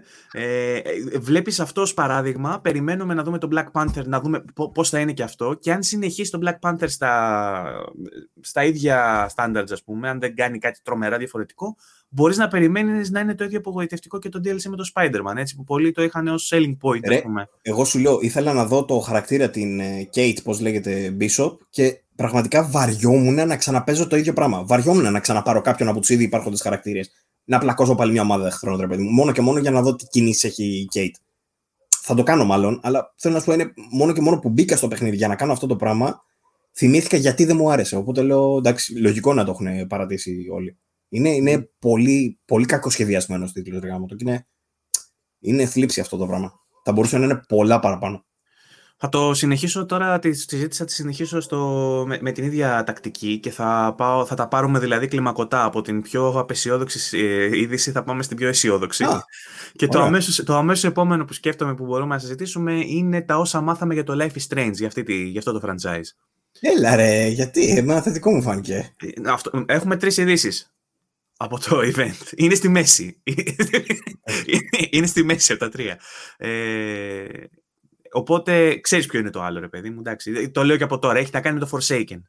Σωστά το είπα. Όχι, Forspoken. Forspoken. Το- Έτσι ακριβώς δεν το είπα και όταν το σου... τι Μα ονόματα δεν είναι είναι όνομα αυτά, τι αυτά. ονόματα ε, είναι μα αυτά, έχεις ρε φίλε. δίκιο. Δεν είναι όνομα. Ε, Κρατήστε το προ... Άθια, ξέρω εγώ. Ας το κρατάει ανάθια. Πολύ Forspoken. ωραία, Ε, μια ε, χαρά. μάλλον, μάλλον θα κάνει trigger κάποιο Μητροπολίτη στην Κύπρο. Και- και- Όπως με το τραγούδι της Eurovision, το El Diablo. Μαλάκα. Μπορεί. Project, project άθεα. Με, και βγαίνει με τον Kirby και με το τέτοιο βγαίνουν παπάδες και λέει. Εδώ βλέπουμε εμφανώς, ναι. ναι, ναι. Τέλος Κλείστε το. πάντων, από τα τρία αυτά νέα θεωρώ ότι το πιο, ελ- το πιο χαρούμενο για ε, τους παίχτες ίσως να ήταν το, το Project Athia που πήρε όνομα τέλος πάντων. Το αφήνω για το τέλος αυτό να το δούμε. Βέβαια, κάποιοι εμφανίζονται πιο επιφυλακτικοί. Τα παιδιά στο PS Addict που το συζητήσαμε ήταν πιο επιφυλακτικοί για αυτό το project, ας πούμε. Ε, ή το ανάποδο. Ποιος ήταν επιφυλακτικός, Νομίζω ήταν πιο επιφυλακτικός ο Άλεξ και εσύ με Ναι. τον ε, Ζήση ήσασταν πιο ελπι... είχατε περισσότερες Ο, ελπίδες. όχι, ο, ο Ζήσης ίσα ίσα είπε ότι δεν του φαίνονται τόσο τα γραφικά με το οποίο διαφωνώ, η αλήθεια είναι. Αλλά πες και εσύ το δικό σου take. Α, ας πούμε λοιπόν τότε πρώτα για, το... για αυτό. Γιατί το προλογίσαμε αρκετά. Να πούμε για το Project Athia πρώτα και λέμε μετά για το Life is Strange, αφού τα είπαμε έτσι όπως τα είπαμε. Forspoken. Είναι και η ναυαρχίδα το Life is Strange. Το είχαν βγάλει και καλό ότι θα δείξουμε Life is Strange και τα υπόλοιπα. Οπότε, ναι. ε, λάθος μου το έβαλα με τη σειρά που ενδιαφέρουν εμένα μάλλον. ε, που, που, και αυτό ψέμα είναι γιατί το Life is Strange έχει αποδειχθεί σε μια σειρά η οποία μένα προσωπικά με καλύπτει και με ευχαριστεί πάρα πολύ να την παίζω. Ε, και εσύ ε, φάνηκε από το προηγούμενο επεισόδιο που κάναμε, που ήταν αφιέρωμο ουσιαστικά στο Life is Strange. Έχουμε και δύο αδυναμία. Τέλος πάντων, πάμε να δούμε το Project Athia, το οποίο μετονομάζεται πλέον σε Forspoken. Ε, ελάχιστες πληροφορίες για το παιχνίδι. Είχαμε δει ένα teaser trailer πέρυσι τον Ιούνιο σε ένα State of Play. Ε, είναι ουσιαστικά timed exclusive ε, για το PlayStation. Αρχικά θα βγει δηλαδή στην πλατφόρμα της Sony, σε console exclusive. Θα βγει και σε PC αν δεν κάνω λάθος, έτσι. Σωστά. Ε, αναμένεται να κυκλοφορήσει μέσα στο 2022 με τους ρυθμούς που εργάζεται η Square Enix πάλι δεν είμαστε καθόλου σίγουροι γι' αυτό. Αν δηλαδή θα έπρεπε να ποντάρω σε κάποιο delay θα το βάζα. Ε, και ουσιαστικά μας προσθέτει στα ελάχιστα δευτερόλεπτα ε, που μας είχαν δείξει ήδη τότε εκείνο τον Ιούνιο ε, από gameplay, προσθέτονται άλλα λίγα δευτερόλεπτα και μας, ε, μας συστήνουν ε, έτσι το λέμε. Μας συστήνουν νομίζω την πρωταγωνίστρια. Βλέπουμε την πρωταγωνίστρια, η οποία είναι γνωστή ηθοποιός, έχει παίξει και. Πού έχει παίξει Παύλα αυτή; Δεν την ξέρω. Η Έλα Μπαλίνσκα τέλος πάντων. Α, είχε παίξει στους Άγγελους του Τσάρλι, νομίζω. Είχε παίξει, ήταν ο ένας Άγγελο του Τσάρλι. Αυτό που κάναμε πουφ πουφ και τα φτύναμε στο δημοτικό. Θυμάσαι οι Άγγελοι του Τσάρλι. το, το θυμάσαι αυτό; Όχι, δεν έχω ιδέα για τι μιλάς, αλλά ακούγεται πολύ περίεργο. Πολύ περίεργο, ναι, πάμε παρακάτω. Λοιπόν, αυτή η κυρία λοιπόν ε, ήταν, ε, έπαιζε τέλος πάντων στους Άγγλους του Τσάρλι και τώρα είναι η πρωταγωνίστρια στο καινούργιο παιχνίδι ε, όπου θα έχει τον ρόλο μιας κοπέλας από τον κόσμο τον δικό μας, τον σύγχρονο, που κάπως μεταφέρεται σε έναν φάνταση κόσμο που παραπέμπει λίγο σε ε, Game of Thrones, λίγο Dark Souls, λίγο έτσι, είναι λίγο fantasy. Ναι, έχει δράκο βασικά. Από τη στιγμή που έχει δράκο, ναι, ε, έχει, είναι, έχει fantasy έντονο στοιχείο, ε, σχεδόν high fantasy και αυτή με κάποιον τρόπο έχει αποκτήσει κάποιες υπερδυνάμεις. Ε, ναι. Δεν ξέρουμε ακριβώς ποιες είναι αυτές, όμως στα πλάνα που βλέπουμε την δείχνει να κάνει warp, δηλαδή μπορεί και ταξι... κινείται στον χώρο ρε παιδί μου υπερφυσικά, πολύ γρήγορα ας πούμε. Ε, πολύ ενδιαφέρον κόνσεπτ αυτό. Δηλαδή, ένας άνθρωπος του σήμερα ξαφνικά να βρεθεί σε ένα fantasy setting. Ε, δεν το βλέπουμε συχνά. Ε, εγώ, εγώ, εγώ, μου έχει τραβήξει την προσοχή, δηλαδή θέλω να το δω. Ε, Όμως μπορεί να γίνει μεγάλη κουβέντα για το είδος του παιχνιδιού. Ε, το τι μπορούμε να βγάλουμε ως συμπέρασμα, κάτι που κάποιοι από τους ακροατές μας δεν το γουστάρουν ιδιαίτερα όταν το κάνουμε. Αλλά αν θα έπρεπε να κάνουμε κάποιες υποθέσεις με αυτά που είδαμε στα ελάχιστα δευτερόλεπτα, ε, και κυρίως από τα πλάνα που δείχνει με το, ε, τα gameplay πλάνα, όχι δηλαδή το cutscenes που τη δείχνει να, να βλέπει τρομαγμένη το δράκο, αλλά ε, ένα κομμάτι που την δείχνει να τρέχει μέσα στα λιβάδια. Ε, και δείχνει και μια αρκούδα και έναν εχθρό, αν, αν, αν το βλέπετε τέλος πάντων ή αν το θυμάστε, το δείχνει αυτή τη στιγμή στην οθόνη. Ε, αυτό που μου έκανε εμένα εντύπωση ε, ήταν το πόσο άδειος είναι ο κόσμος σε αυτά τα πλάνα ε, και είπαμε ότι εντάξει είναι πολύ νωρίς. Ακόμα θεωρώ ότι για να μαζεύουν μόνο αυτά τα πλάνα βρίσκεται σε πολύ early stage of development το παιχνίδι. Δεν έχουν φτιάξει σχεδόν τίποτα. Ε, θα έχει όμως σημασία να δούμε, εφόσον είναι open world, τι, ε, πόση λεπτομέρεια θα υπάρχει στον κόσμο. Δηλαδή, αν θα υπάρχει πανίδα, αν θα υπάρχουν ε, τέρατα, πλάσματα, NPCs, άλλοι άνθρωποι να συζητάς, να αλληλεπιδράς με πράγματα στον κόσμο. Αν θα είναι έτσι ή αν θα παραπέμπει περισσότερο σε παιχνίδια όπως τον Ghost, το Ghost of Tsushima που ήταν σχετικά άδειο, νομίζω, εγώ έτσι το είδα, ή το Breath of the Wild, ας πούμε, που ήταν ακόμα πιο άδειο, ε, ή ξέρω εγώ τέτοιου είδους παιχνίδια που έχουν ένα τεράστιο landscape το οποίο δεν έχει κάτι το ιδιαίτερο μέσα, ή το Death Stranding για παράδειγμα, που είχε τα απέραντα λαγκάδια στα οποία λαγκάδια δεν υπήρχε τίποτα. Ε, είπαμε, επειδή είναι πολύ νωρίς, δεν μπορούμε να κάνουμε ακόμα υποθέσεις. Είναι πολύ. Ε, πώς θα το πω. Ε, δεν μπορούμε να βγάλουμε ασφαλή συμπεράσματα τέλος πάντων.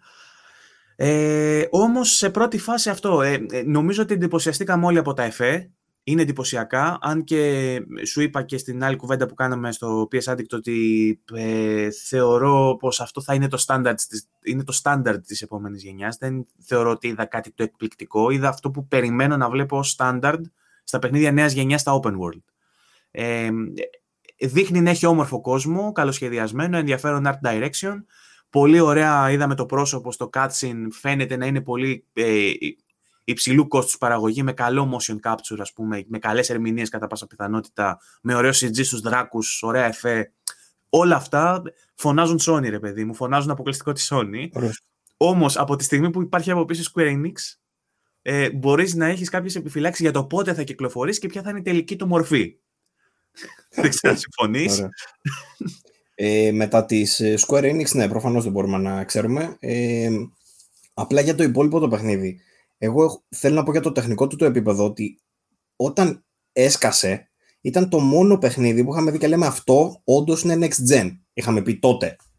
Έχουν αλλάξει πράγματα προφανώς από τότε, παιδί μου. Έχουμε πιάσει και τις κονσόλες στα χέρια μας, έχουμε δει και κάποια δείγματα. Αλλά ακόμα και τώρα θεωρώ ότι είναι από τα παιχνίδια που όντως το βλέπεις και φαίνεται ξεκάθαρο ότι είναι next gen. Και δεν νομίζω ότι έχουμε πολλά τέτοια ως τώρα. Δηλαδή, αν να πεις, ξέρω εγώ, το, το Demon Souls ή ένα σημεία, ξέρω εγώ, το Spider-Man ή ένα.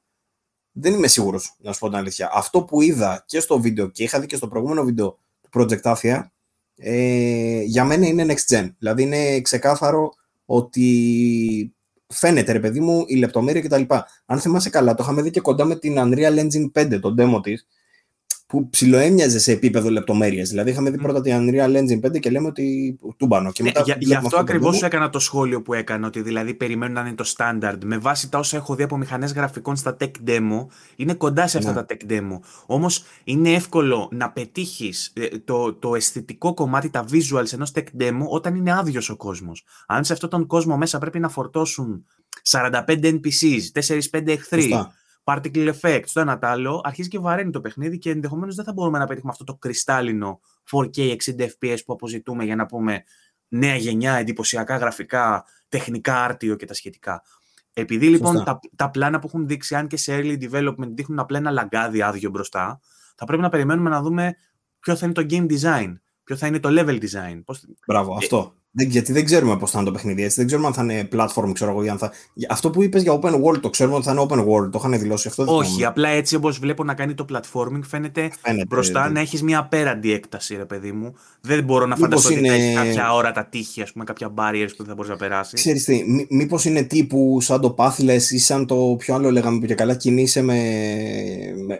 Παίζει πολύ με την κίνηση το gameplay του και καλά. Γιατί στην ουσία τα gameplay πλάνα που έχουμε δει είναι αυτή να τρέχει. Οπότε μήπως είναι τίποτα platform, ξέρω εγώ Λέω, παράδειγμα. Είτε αυτό είτε δεν είναι έτοιμοι ακόμα να μας δείξουν μάχη. Γιατί και στο πρώτο teaser, αν θυμάσαι, είχε ένα σκηνικό πάνω σε κάτι βράχους που σκάει το τέρας και ετοιμάζεται αυτή να κάνει ναι, cast ναι, ναι, ένα spell. Όμως δεν το κάνει ουσιαστικά. Δεν σου δείχνει bars με δύναμη ας πούμε, από τον εχθρό ή το πώς επιτίθεσαι κάποιο layout.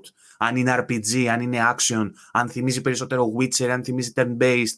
Δεν ναι, σου ναι, δίνει ναι. κάτι να καταλάβεις. Είναι χωρίς HUD το παιχνίδι και απλά σου δίνει τον κόσμο. Και σε αυτό το τρέιλερ δείχνει ένα σημείο με έναν γίγαντα που που βρυχάτε, ας πούμε, και είναι έτοιμοι να πολεμήσουν. Όμως δεν προχωράει να σου δείξει τι όπλα θα χρησιμοποιείς. Θα έχει περίστροφο και θα βαράει από μακριά, θα έχεις σπαθί, θα, έχεις, ε, θα, θα είναι μπρόλερ, θα βαράς μπουνιές και κλωτσιές. Δεν σου δίνει να καταλάβεις. Γι' αυτό λέμε ότι είναι πολύ νωρίς και δεν μπορούμε να βγάλουμε συμπεράσματα. Όμως τα ε, πρώτα δείγματα είναι όντως next gen. Ναι. Εγώ θα πω ότι το έχω αυτή τη στιγμή, αυτό που είδα τέλος πάντων από το βίντεο, έτσι όσο μπορούμε να δούμε, στα πολύ κοφτά και γρήγορα πλάνα κτλ αυτό που έχω δει μου δίνει την εντύπωση επίπεδου Horizon Forbidden West. Μου, μου φαίνεται τέτοιο το επίπεδο. Ε, Επίσης, αντίστοιχο επίπεδο θα έλεγα ότι είναι το, αυτό του τρόμου που λέγαμε που δεν έχει πάρει ακόμα χρηματοδότηση κτλ. Το IL, το θυμάσαι; Κάτι μου θυμίζει, ναι. Με τα πετσοκόμματα τέλος πάντων που έχει τα καινούργια συστήματα για, τα, για τις άρκε και τα αίματα και αυτά. Μου, μου κάνει για τέτοιου επίπεδου ε, τεχνικά. Αλλά δεν έχουμε δει και τίποτα. Είναι αυτό που λες. Δηλαδή ότι έχουμε δει μόνο μερικά πλάνα. Όντως τα facial animations και αυτά φαινόταν τένα. Η κοπέλα ούτως ή άλλως έπαιζε και πολύ καλά και αυτή. Και στο σημείο με το δράκο από πίσω δεν μπορείς να διακρίνεις γιατί δεν σου δείχνει ξεκάθαρα ρε παιδί μου μέσα στη μούρη σου. Αλλά φαίνεται ότι είναι. Ε, για μένα αυτό που είδα μου φαίνεται πολύ ενδιαφέρον. Το κυριότερο που μου έχει κάνει solid το παιχνίδι πάντως είναι αυτό που είπες και εσύ στην αρχή. Το concept. Ότι έχεις μια τύψα η οποία είναι καθημερινότητα, ξέρω εγώ, modern setting και τη βάζεις μέσα σε ένα setting fantasy με δράκους. Όντως, ε, ακούγεται πολύ ενδιαφέρον αυτό και θέλω να δω πώς θα το χειριστεί. Η Square, αν το δούμε ποτέ. ναι.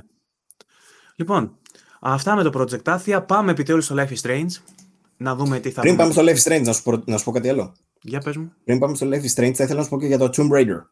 Το οποίο Tomb Raider είχε επέτειο 25 ετών Σωστά. Το ξέχασα τελείως αυτό. Ναι, το ξέχασα τελείως, φαντάσου. Μα εντάξει, ε, καλά έκανες και το ξέχασα γιατί. Το είχαμε προβλέψει όμως. Είναι, είναι μια λεβέντικη πρώτα, ε, πρόβλεψη που είχαμε κάνει αυτό για το collection, έτσι.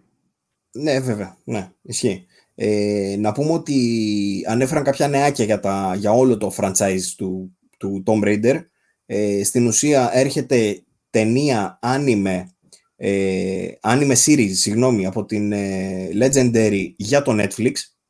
Anime Tomb Raider, έτσι. Η Legendary είναι η γνωστή αυτή που βγάζει, που έχει βγάλει και Batman, έχει βγάλει και διάφορα. Ε, και επίσης ε, ε, είχαν λέει και ένα talent update σε εισαγωγικά, έτσι το λέει, για το sequel το οποίο το περιμένουμε. Νομίζω να βγει φέτος αυτό, αλλά δεν θα βγει τελικά, δεν θυμάμαι. Ε, δεν είχαμε πάντως καινούργιο υλικό από την καινούργια την ταινία. Η ταινία θα είναι sequel ε, της προηγούμενης που είχε βγει το 10... Δεν θυμάμαι πότε, με τη Vikander, τέλος πάντων, που κάνει τη Lara Croft.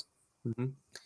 Ε, τώρα, κατά τα άλλα, έχουμε κάποια crossover του Tomb Raider μαζί με άλλα franchises. Το ένα είναι το Ghost Recon Breakpoint, ε, που θα εμφανιστεί λέει, κάπως εκεί πέρα το Tomb Raider και το άλλο είναι το mobile game War of the Visions Final Fantasy Brave X-Views. Θα εμφανιστεί και εκεί η Lara Croft, δεν έχω ιδέα τι σχέση μπορεί να έχει η Lara Croft με αυτό το πράγμα και το Tomb Raider γενικά. Παρουσίασαν επίσης ένα cookbook λέει, βασισμένο στο Tomb Raider, άλλο άσχετο. Ένα καινούριο ε, γλυπτό, Weta Statue. Ε, στην ουσία είναι ε, μια φιγούρα πάρα πολύ, πολύ καλοσχεδιασμένη. Είναι λίγο εντύπωση ο τρόπος που το συζητήσαν αυτό, βέβαια. Ο τρόπος που το ανακοινώσανε, γιατί ήταν σαν να έχει ανακοινωθεί ήδη. Γιατί βγήκε η τύπησα και λέει, θέλουμε να σας πούμε λέει, ότι προχωράει πολύ καλά λέει, η κατασκευή του αγαλματιδίου και δείχνει που το βάφανε. δεν ξέρω πώς το. Δεν, αν το ξέρω ξαναπεί. Ναι, εγώ πρώτη φορά το άκουσα, αλλά μάλλον κάτι, κάτι μάλλον, το, μάλλον το κοινό μπορεί ήξερε. να το περιμέναμε. Ναι, ναι, ναι, μπορεί, μπορεί. όχι μπορεί να το περιμέναμε, μπορεί να το περιμέναμε, ναι. Αν θες συγγνώμη, μάλλον. Ε, Επίσης, ανακοινώσανε content για το Fortnite, κλασικά. Η μάνα του και τον πατέρα του το Fortnite και ποιος δεν έχει μπει εκεί μέσα. Ε, αλλά το τελευταίο, το πιο ενδιαφέρον, είναι ότι ε, το, θα βγει η Definitive Trilogy. Στην ουσία, είναι μια τριλογία με τις Definitive Editions των τριών τελευταίων παιχνιδιών. Δηλαδή, από τότε που έγινε το reboot του 2013 και βγήκε η Definitive Edition μετά στις αρχές της προηγούμενης γενιάς, το 2014 που είχε βγει ε, μετά βγήκε το Rise of the Tomb Raider που είχε βγει 20th, 20th century όχι, όχι 20 century, year. Είναι Fox. 20. Ήταν στα, στα 20 χρόνια της Λάρα, είχε βγει Σωστά, 20 year, 20 year celebration. Celebration, ναι, που ήταν στο γαλάζιο το sleeve, την είχα αγοράσει αυτή και την πούλησα μετά. που είχε, Ωραίος, είχε μέσα DLC ε, και διάφορα άλλα modes, πολύ πλήρης έκδοση αυτή για το παιχνίδι. Και μετά φυσικά είχε βγει και το Shadow of the Tomb Raider, το οποίο περιλάμβανε η Definitive Edition του, ε, το πακέτο με τα DLC που είχε διάφορα ε, τάφους αν θυμάμαι καλά. Που Τώρα λοιπόν θα δούμε μια definitive, definitive, definitive edition Μπράβο. η οποία θα τα περιλαμβάνει όλα. Θα είναι σαν μια τριλογία. Θα μπορείς να τα πάρεις όλα μαζί σε μια τιμή που θα συμφέρει, υποθέτω. Άκου τώρα, αυτό με έχει μπερδέψει εμένα. Λένε ότι το compilation pack είναι διαθέσιμο στο Xbox και στο PlayStation Store για 20 ευρώ. Το οποίο θερίζεις σαν τιμή, έτσι. Για όλο αυτό το περιεχόμενο, 20 ευρώ είναι κλεψιά, πρέπει να το πάρετε χθες. Όμως, λένε ότι αυτή η τιμή ότι θα ανέβει τον Απρίλιο. Εγώ μπήκα τώρα στο PS Store και το έχει 50. Δεν το έχει 20. Οπότε δεν καταλαβαίνω. Και 50 Αν θέλει κάποιος να μου εξηγήσει. Και 50 βέβαια, μιλάμε ναι. για τρία παιχνίδια, το, το ένα εκ των οποίων είναι πολύ πρόσφατο, παιδί μου. Ε, αλλά στα 20, στα 20 ευρώ θερίζει, ειδικά αν βγει και retail μορφή, ας πούμε, πες το με κάποιο μεγαλύτερο χρηματικό αντίτιμο που να είναι σε ένα ωραίο κουτί έτσι περιποιημένο, γουστάρουμε ακόμα καλύτερα. Είναι και ωραίος σαν συλλογή δηλαδή και μόνο ρε παιδί μου. Αυτό αν ναι, κάποιος δεν τα έχει παίξει τα παιχνίδια, είναι πολύ ωραίος σαν συλλογή. Βασικά συνοψίζει λίγο την προηγούμενη γενιά. Είναι όλα τα Tomb Raider που βγήκαν στην προηγούμενη γενιά. Βέβαια, για τα 25 χρόνια συζητούσαμε με τον Τατσιόπουλο σε ένα post, δεν θυμάμαι, νομίζω στο δικό μας group ήταν, ότι θα ήταν μια καλή ευκαιρία τα 25 χρόνια και αν όχι τα 25, ελπίζω να γίνει στα 30, να δούμε και remakes των αρχικών Tomb Raider. Δηλαδή θα ήταν ωραίο και αυτό; Ναι, επίσης θα ήταν πολύ ωραίο να είχαν συμπεριλάβει. Όχι, μαλακία. Συγγνώμη, ε, διορθώνω. Μπαίνω λογκαρισμένο στο PS Store γιατί μπήκα λογκάριστο πριν από το tablet και δεν, δεν είχα κάνει login δηλαδή στο λογαριασμό μου και το βγάζει 50. Ενώ τώρα ε, μπαίνω στο store και λέει ότι ε, η έκπτωση είναι για τους PlayStation Plus συνδρομητές. Mm-hmm. Δηλαδή, όντως έχει 20 ευρώ, αλλά είναι για τους PS Plus. Και, τελειώνεις. Και στο, Xbox το πηγάδι κατούρισαν. Στο, του Xbox οι fans του πηγάδι κατούρισαν. Ε, εικάζω ότι όχι. Επίσης όμως μου βγάζει μηνυματάκι μπορεί να παιχτεί μόνο σε PS4. Αυτό δεν ξέρω τώρα γιατί, γιατί το λέει. Ότι δεν είναι συμβατό, ας πούμε. Γιατί ναι, μαζί με το Kung Fu πάντα. Ποιο άλλο ναι. παιχνίδι δεν πρέπει να παίζει. Το Tomb Raider. Δεν δεν πιάζει θέμα γιατί το ένα εξ αυτών το έχει δώσει ήδη το Plus. Το, το, το Plus δεν το έδωσε τώρα. Το Tomb Raider το. Πες το, το τελευταίο που είχε βγει. Όχι, ρε. Το Shadow of the Tomb Raider. Ναι, πώς το έπαιξα εγώ. Στο PS5. Ναι. Δεν ξέρω τώρα γιατί το βγάζει αυτό το μήνυμα. Όντως και τα τρία πρέπει να παίζουν. Δηλαδή τα έχω ξεχωριστά νομίζω στην κονσόλα και παίζουν και τα τρία. Τέλος πάντων, ε, θα είχε πολύ ενδιαφέρον να είχαν κάνει κάποια βελτίωση. Του τύπου να υπάρχει κάποιο update για PS5 για παράδειγμα. Ε, και το διάβασα κιόλας και σε ένα άρθρο, αλλά είναι λάθος. Δεν υπάρχει κάποιο update για να βελτιώνει τις επιδόσεις για το PS5. Ε, είναι απλά οι εκδόσεις αυτές που βγήκαν στην προηγούμενη γενιά. Εντάξει, είναι αυτό που λέμε. Ωραίο πακετάκι. Δίκα στα 20 ευρώ μέχρι 2 Απριλίου. Έχετε άλλες δύο εβδομάδες περίπου, μία, μία μισή. Ε, φοβερό πακέτο. Ναι. Αν δεν τα έχει παίξει βέβαια κανείς, γιατί αν σε κάποιον αρέσει η Λάρα, λογικά έχει, είχε τις ευκαιρίες ναι. να τα πάρει όλα σε ξεφτύλα τιμές. Έχει μπει πάρα πολλές φορές. Ε, και στο Plus έχουν μπει κάποια και στο Gold νομίζω, δηλαδή ε, και σε εκπτώσεις δηλαδή εννοώ. Τέλος πάντων. Θες να πάμε επιτέλους στο Life is Strange, είσαι έτοιμος; Πάμε. Ήρθε η λοιπόν, ώρα. Να πούμε πρώτα για το νέο entry ή να πούμε για τα παλιά entries; Για το... Ε, ό,τι θες. Λοιπόν, αρχικά να πούμε ότι ο Παύλος βρίσκεται στην πολύ δυσάρεστη, ε, πολύ δυσάρεστη σχέση, πήγα να πω, και θα πω παντόφλα από την, από την βρίσκεται στην πολύ δυσάρεστη θέση. Ε, να έχει τελειώσει πολύ πρόσφατα ε, όλα τα Life Strange παιχνίδια και με το που τα τελείωσε ο Παύλος προφανώς επειδή είναι μουτζωμένος βγήκε η Dontnod και του είπε ότι κοίτα να δεις θα θυμάσαι όλα αυτά που μόλις τέλειωσες. Remaster, πάρ' το και θα έχουμε ένα Remastered Collection ουσιαστικά ε, τα οποία θα περιλαμβάνει ε, το Life is Strange και το Life is Strange Before the Storm ε, και θα περιέχονται, αυτές θα, είναι, ε, θα περιέχονται μόνο στην Ultimate Edition του νέου παιχνιδιού Life is Strange που ανακοινώθηκε ε, ενώ ταυτόχρονα θα γίνουν, ε, όχι ταυτόχρονα, ενώ αργότερα μέσα στο έτος θα γίνουν διαθέσιμα για standalone αγορά. Θα μπορείτε να τα πάρετε και ξεχωριστά τα remaster δηλαδή. Ε, θα είναι αργότερα, δεν θα είναι μαζί, λέει τέτοιο πράγμα θα, θα βγουν μαζί ως μέρος της Ultimate Edition του καινούργιου παιχνιδιού Life is Strange και αργότερα μέσα στο έτος θα μπορείς να τα πάρεις ξεχωριστά έξω από την Ultimate Edition. Αυτά, αυτά διαβάζω στο vg24.gr. Τέλεια. Λοιπόν, ε, θα έχει βελτιωμένα γραφικά, θα έχει motion captures, τα, ε, τα πρόσωπα δηλαδή και οι συνομιλίες θα γίνονται καλύτερα, θα έχει, έχει γίνει έξτρα δουλειά ε, στα παλιά παιχνίδια και θα είναι για τις καινούριες κονσόλες, για τις κονσόλες νέας γενιάς. Λοιπόν, πάμε να δούμε τώρα ποιο είναι το καινούριο παιχνίδι, αυτό που περιμέναμε και ουσιαστικά ε, φάγαμε λίγο κουβά γενικότερα γιατί δεν ήμασταν πολύ σίγουροι για το αν θα το βγάλει η Don't Know Deck 9. Ένας φίλος της εκπομπής μας το ε, σχολίασε βέβαια στο προηγούμενο podcast ε, αφού είχε ανέβει, το μάθαμε αλλά ε, είχε ανέβει ήδη όταν το μάθαμε ότι το καινούριο Life is Strange ε, θα είναι από την Deck 9 και το όνομα αυτού θα είναι True Colors. Ε, φάγαμε επίσης κουβά στην πρόβλεψη που είχα κάνει εγώ βλέποντας την πλάτη της πρωταγωνίστρια. Βιάστηκα να βγάλω συμπέρασμα. Σου είχα πει ότι μάλλον το πάνε για African American τέλος πάντων, ε, μια κοπέλα έτσι που πληθωρήσει και τα σχετικά. Σχεδόν μέσα, εντάξει. Ε, η, η, η, κοπέλα τελικά είναι Ασιάτισα. Μαζί με κάτι άλλο, είναι μηγά. Δεν ξέρω πώς είναι. Αμερικανίδα. Αμερικανοασιάτισα. Asian American, δεν ξέρω πώς το λένε σωστά. Το όνομά της θυμάσαι ποιο είναι; Λέγεται Alex Chen. Ωραία. Ε, το παιχνίδι, είπαμε, θα λέγεται True Colors, θα είναι από την Deck 9 με νέα πρωταγωνίστρια, με νέες δυνάμεις και νέους χαρακτήρες. Ε, είδαμε και μία ε, μέσα στο τρέιλερ, το οποίο θα βάλω να παίζει τώρα, και έναν χαρακτήρα που είχαμε δει στο Before the Storm και κάνει κάμεο εμφάνιση, όχι μάλλον κάμεο, κάνει κανονική εμφάνιση ε, στο True Colors. Η κοπέλα που δείχνει. Η, δεν θυμάμαι πώς τη λένε. Μια κοπέλα ξανθιά που έδειξε. Είναι, έχει δύο διαθέσιμα romance paths. Το είπε στο τρέιλερ αυτό, δεν σας κάνω spoiler. Ε, ε, μπορείς δηλαδή είτε να είσαι straight είτε να είσαι lesbian. Τα romance interest που έχει είναι δύο, είναι ένας άντρας και μία κοπέλα. Η κοπέλα λέει ότι είναι από το Before the Storm. Έχει κάνει εμφάνιση στο Before the Storm. Η Steph, local radio DJ, αυτή με το σκουφό. Ναι. Έτσι, έτσι είδα. Έτσι είδα. Ψάξτε το άμα θες.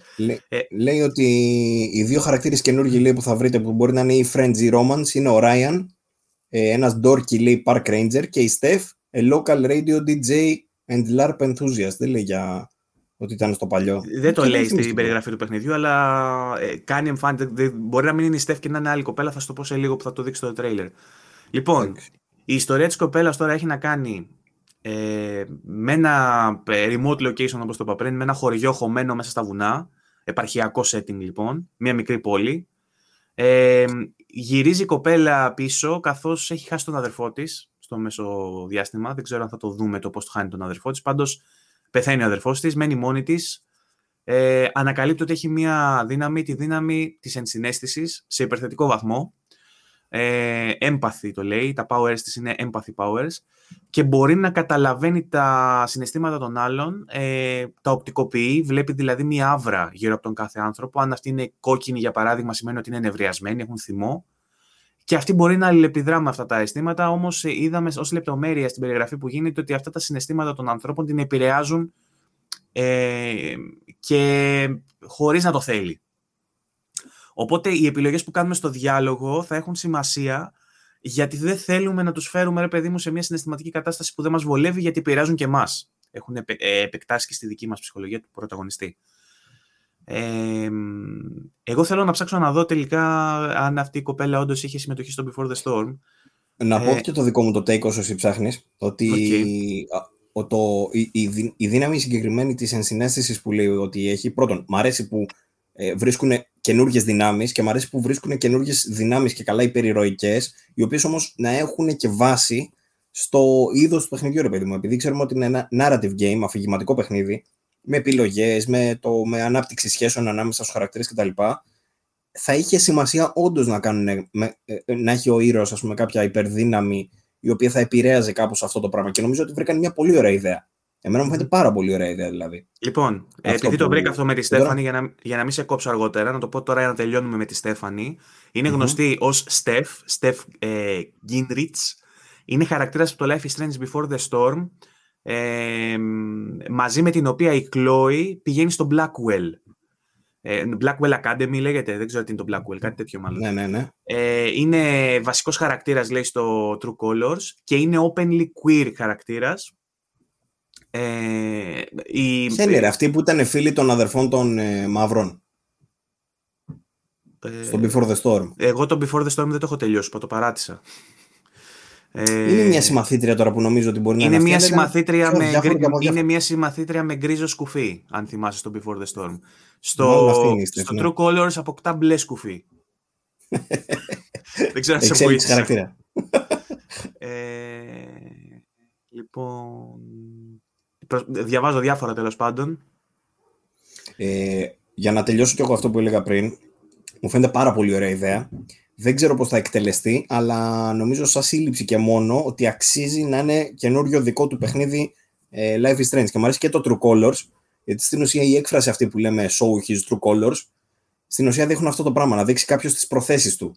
Οπότε okay. True Colors, μαζί που το βλέπεις και εσύ με χρώμα, Λογοπαίγνιο. Ωραία λογοπαίγνιο, ναι, ωραίο λογοπαίγνιο αυτό. Ε, και εμένα μου αρέσει πάρα πολύ αυτό. Ε, το κομμάτι που δεν μου άρεσε έχει να κάνει με το πώς επηρεάζουν τα συναισθήματα από μόνα τους. Δηλαδή, θέλω να δω αν θα έχουμε αποκλειστική επιρροή εμείς ή αν θα, θα έχουν και δική τους βούληση οι χαρακτήρες. Αν δηλαδή, εγώ μπορώ με τη συζήτηση να τους αλλάξω αυτή την άβρα ή αν σε κάποια ε, paths που θα παίρνει η ιστορία θα είμαι εγκλωβισμένος σε αυτά και δεν θα μπορώ να έχω δικό μου, δική μου βούληση να κάνω αυτό που θέλω. Ε, μου αρέσει πάρα πολύ το setting ε, που είναι αυτό το remote ε, location που λέμε, όμως μου κάνει λίγο κλισέ. γιατί έχουμε δει το ίδιο setting, παρόμοιο μάλλον setting και παρόμοιες καταστάσεις και σε άλλα παιχνίδια και εφόσον πιάνουμε μειονότητες και πιάνουμε συγκεκριμένα κοινωνικά φαινόμενα, θα ήθελα να δω ακόμα ένα, κάτι διαφορετικό, να, το, να τσιτώνει ακόμα περισσότερο, να πηγαίνει δηλαδή σε κάποια κοινωνική ομάδα που δεν μπορείς να ταυτιστείς, ας πούμε, πάλι. Ε, δεν ξέρουμε αν θα έχει μειονότητες, βέβαια. Αυτό λέω, αυτό λέω, ότι ουσιαστικά ε, το, ε, το κόνσεπτ αυτό με μια κοπέλα η οποία περνάει τις δικές της δυσκολίες και τα διλήμματά της, ας πούμε, έχουν να κάνουν ε, τουλάχιστον φαίνεται στο τρέιλερ τουλάχιστον ότι το, το βασικό δίλημμα που θα έχουμε είναι αν θα παίξουμε ως straight ή ως ε, λεσβία, ξέρω εγώ. Ε, ε, από το Tell Me Why δηλαδή που σου δείχνει την ιστορία ενός τρανς ατόμου πίσω στην ιστορία μιας κοπέλας που απλά έχει empathy σε υπερθετικό βαθμό, μπορεί απλά να νιώσει τα συναισθήματα των άλλων. Είναι λίγο σαν ε, πισωγύρισμα, κατάλαβες, σε κάτι πιο απλοϊκό, ρε παιδί μου, χωρίς να απαραίτητα να είναι κακό αυτό. Απλά δεν θα είναι έπρεπε κάτι... πάλι να έχει τρανς άτομο για να εξέλιξεις. Όχι, όχι, όχι, όχι, όχι, δεν λέω αυτό. Απλά θα μπορούσε, ρε παιδί μου, ε, αυτό που είχα κάνει πρόβλεψη εγώ σε προηγούμενο επεισόδιο ήταν για παράδειγμα να είναι African American και να έχει να κάνει με ρατσισμό. Που το ε, BLM, ας πούμε, αυτή τη στιγμή είναι. Α. Κατάλαβες. Ότι θα μπορούσε Ε, να. πάλι πιάσει- όμως. Το συζητήσαμε και με το Ζήση όμως. Αυτή τη στιγμή υπάρχουν λέει, hate crimes στην Αμερική με Asians. Λόγω του σωστό, coronavirus, σωστό, βλαμμένοι σωστό. Αμερικανοί, εντάξει. Αλλά στην ουσία βλέπουν. Όχι ότι και εδώ δεν υπάρχουν τέτοια. Πώς το λένε, παραδείγματα. Αλλά Δεν είδα λόγω του μάσκες. κορονοϊού τους επιτέθηκαν. Δεν είδα μάσκες όμως, οπότε δεν ξέρω αν το setting θα περιλαμβάνει COVID. Ίσως να είναι COVID-free το setting. Ναι, μπορεί. Ε, Τέλος πάντων, δεν με χαλάει. Στο λέω απλά ότι ως κάτι ψάχνοντας να βρω. ξέρεις, ξεψαχνίζοντας, ρε παιδί μου, ότι κάποια πράγματα είναι λίγο κλισέ. Το ότι δηλαδή πας σε ένα remote location, κάτι που ε, σε μια τοποθεσία, δηλαδή μια, μι- μια μικρή κοινότητα από την οποία έχει αποχωρήσει ο πρωταγωνιστής κάτω από κάποιες προϋποθέσεις και του το κάνει δύσκολο να επιστρέψει. Το ίδιο πράγμα ακριβώς είχαμε και σε Life is Strange και στο Twin Mirror που είπαμε, που γυρίζει πίσω σε, με- στην πόλη του ο πρωταγωνιστής όπου έχει γίνει κάτι συνταρακτικό και στο ε, το άλλο με τους ε, δίδυμους, πώς το είπα τώρα, μόλις το είπα και το ξέχασα, αυτό το μυαλό μου. Tell me why. Το Tell Me Why. Λοιπόν, σε όλα αυτά, ε, στε- στο Tell Me Why ήταν στην Αλάσκα, στο άλλο ήταν σε ένα, πάλι σε μια μικρή κοινωνία πάνω σε κάτι βουνά, στο Twin Mirror. Τώρα πάλι πάμε πάνω σε κάτι βουνά, σε μια μικρή κοινωνία. Πάλι υπάρχει μια απώλεια, πάλι υπάρχει ένας χαρακτήρας ο οποίος προσπαθεί να την παλέψει. Θεωρώ ότι θα μπορούσαν να ρισκάρουν λίγο παραπάνω. Χωρίς να σημαίνει ότι δεν με ενδιαφέρει και αυτό και σίγουρα θα το παίξω day one. Τα πάμε όλα αυτά ξανά. Και σίγουρα με ενδιαφέρει. Ε, αυτό Ε, τώρα. θα ξαναπώ αυτά που είπα και εγώ πριν, ότι εμένα το remote place, αυτό που λες με το απομονωμένο το χωριό, εμένα μου αρέσει πάρα πολύ, μου δίνει την ατμόσφαιρα full και θεωρώ ότι λειτουργεί πάρα πολύ καλά στα παιχνίδια. Γιατί σε βάζει κατευθείαν ρε παιδί μου στο πετσί του ρόλου, να νιώσει απομονωμένος, να νιώσει ότι πας σε ένα καινούριο μέρος, αρχίσεις να γνωρίζεις τον κόσμο γύρω, ξέρω εγώ, που λέει και ο Ζήση να μιλήσει στον μπακάλι και στο τέτοιον. Εμένα μου αρέσουν πάρα πολύ όλα αυτά. Και εμένα μου αρέσουν, και εμένα μου αρέσουν. Απλά Βλέπω σου λέω, κάπου- δεν ρισκάρουν, δεν κάνουν κάτι Ναι. φρέσκο. Δεν κάνουν Ναι. κάτι φρέσκο, αυτό είναι το. Το σημείο που λες, εγώ τη φρεσκάδα σε αυτό το σημείο θα το βλέπα, ρε παιδί μου, ότι πάει σε διαφορετικό μέρος. Θα ήθελα να δω κάτι διαφορετικό εκεί. Αλλά το, αυτό που βλέπω κι εγώ κοινό είναι αυτό που λες με την απώλεια. Πάλι έχει ξέρω, εγώ, κάποιον που έχει πεθάνει, για παράδειγμα, που έχει χάσει. Και θα πάει εκεί πέρα. Βέβαια έχει μυστήριο, έτσι κάπως πρέπει να σου ξεκινήσει το μυστήριο. Δεν... Θα δούμε ξέρω. βέβαια, γιατί αυτό είναι απλά για- για να στο δίνει έτσι απλόχερο ότι πεθαίνει ο αδερφός, για παράδειγμα, προφανώς είναι μόνο η αρχή και θα συμβαίνουν πάρα πολλά, θα περιπλέκονται οι καταστάσεις, ελπίζω τουλάχιστον. Βέβαια, πρέπει να κρατάμε στο πίσω μέρος του μυαλού μας ότι μιλάμε για παιχνίδι Deck 9 και όχι Dotnod, ε, που μπορεί να έχει προεκτάσει και στο σενάριο, να μην είναι τόσο καλογραμμένο όσο τα παιχνίδια που είναι από την Dotnod. Δηλαδή, ε, κρίνοντας από τον εαυτό μου και το πόσο δεν μου άρεσε το Before the Storm, μπορεί να περιμένω από την Deck 9 κάτι αντίστοιχο και τώρα στο κομμάτι του writing. Και να είναι απλά μια προβληματική έφηβος που βρίζει τους υπόλοιπους, ξέρω εγώ, ή που ε, δεν μπορεί να Ελπίζουμε. προσαρμοστεί. Α ελπίσουμε όχι. Ναι. Πάλι. Ε, ε, και σε δεύτερο βαθμό έχω να μιλήσω λίγο και για τα τεχνικά, τα οποία, όπως σου είπα, εγώ τουλάχιστον από το τρέιλερ από αυτά που είδα, κατάλαβα ότι ναι, μεν το motion capture είναι καλύτερο, έχει βελτιωθεί κάπως, ε, όμως τα textures δεν είναι τόσο καλά. Δηλαδή, τα, στο, στο, τα γραφικά γενικότερα, τα εφέ που έχει γύρω κτλ. Αν και γνωρίζω ότι είναι συγκεκριμένο το art style και το art direction της εταιρείας και ότι πάει προς το καρτουνίστικο, δεν πάει προς τον φωτορεαλισμό, θεωρώ ότι το Life is Strange 2, ε, το Twin Mirror σίγουρα, ε, το Tell Me Why δεν είμαι τόσο σίγουρος, είχαν καλύτερα γραφικά. Νομίζω ότι κάνει, κάνει κάποιες μικρές θυσίες και επειδή Εντάξει. πάμε και, είμαστε και στην επόμενη γενιά πλέον, αυτό θα βγει, σε ποιες, θα- σε ποιες ε, κονσόλες θα βγει, κάτσε να δω. Ε, Θα νομίζω βγει για- και σε προηγουμένως PS4, είναι cross-gen, εντάξει, okay, ας πούμε ότι δικαιολογείται. Απλά επειδή είμαστε σε, πλέον στη μετάβαση στη νέα γενιά, θα περίμενα να δω και μια βελτίωση στο τεχνικό κομμάτι. Ε, και τα Ναι. γραφικά του εμένα δεν με εντυπωσίασαν. Είναι πολύ ωραία, είναι πολύ ωραία τα πρόσωπα, Μπο- είναι κάπως θολά, αλλά έχουν motion capture. Ε, ε, θα, ε, το, θα εξυπηρετήσουν εντάξει τις ερμηνείες θεωρώ. Τεχνικά, το, τεχνικά δηλαδή δεν νομίζω να κρατήσουν πίσω την ερμηνεία ε, και το animation.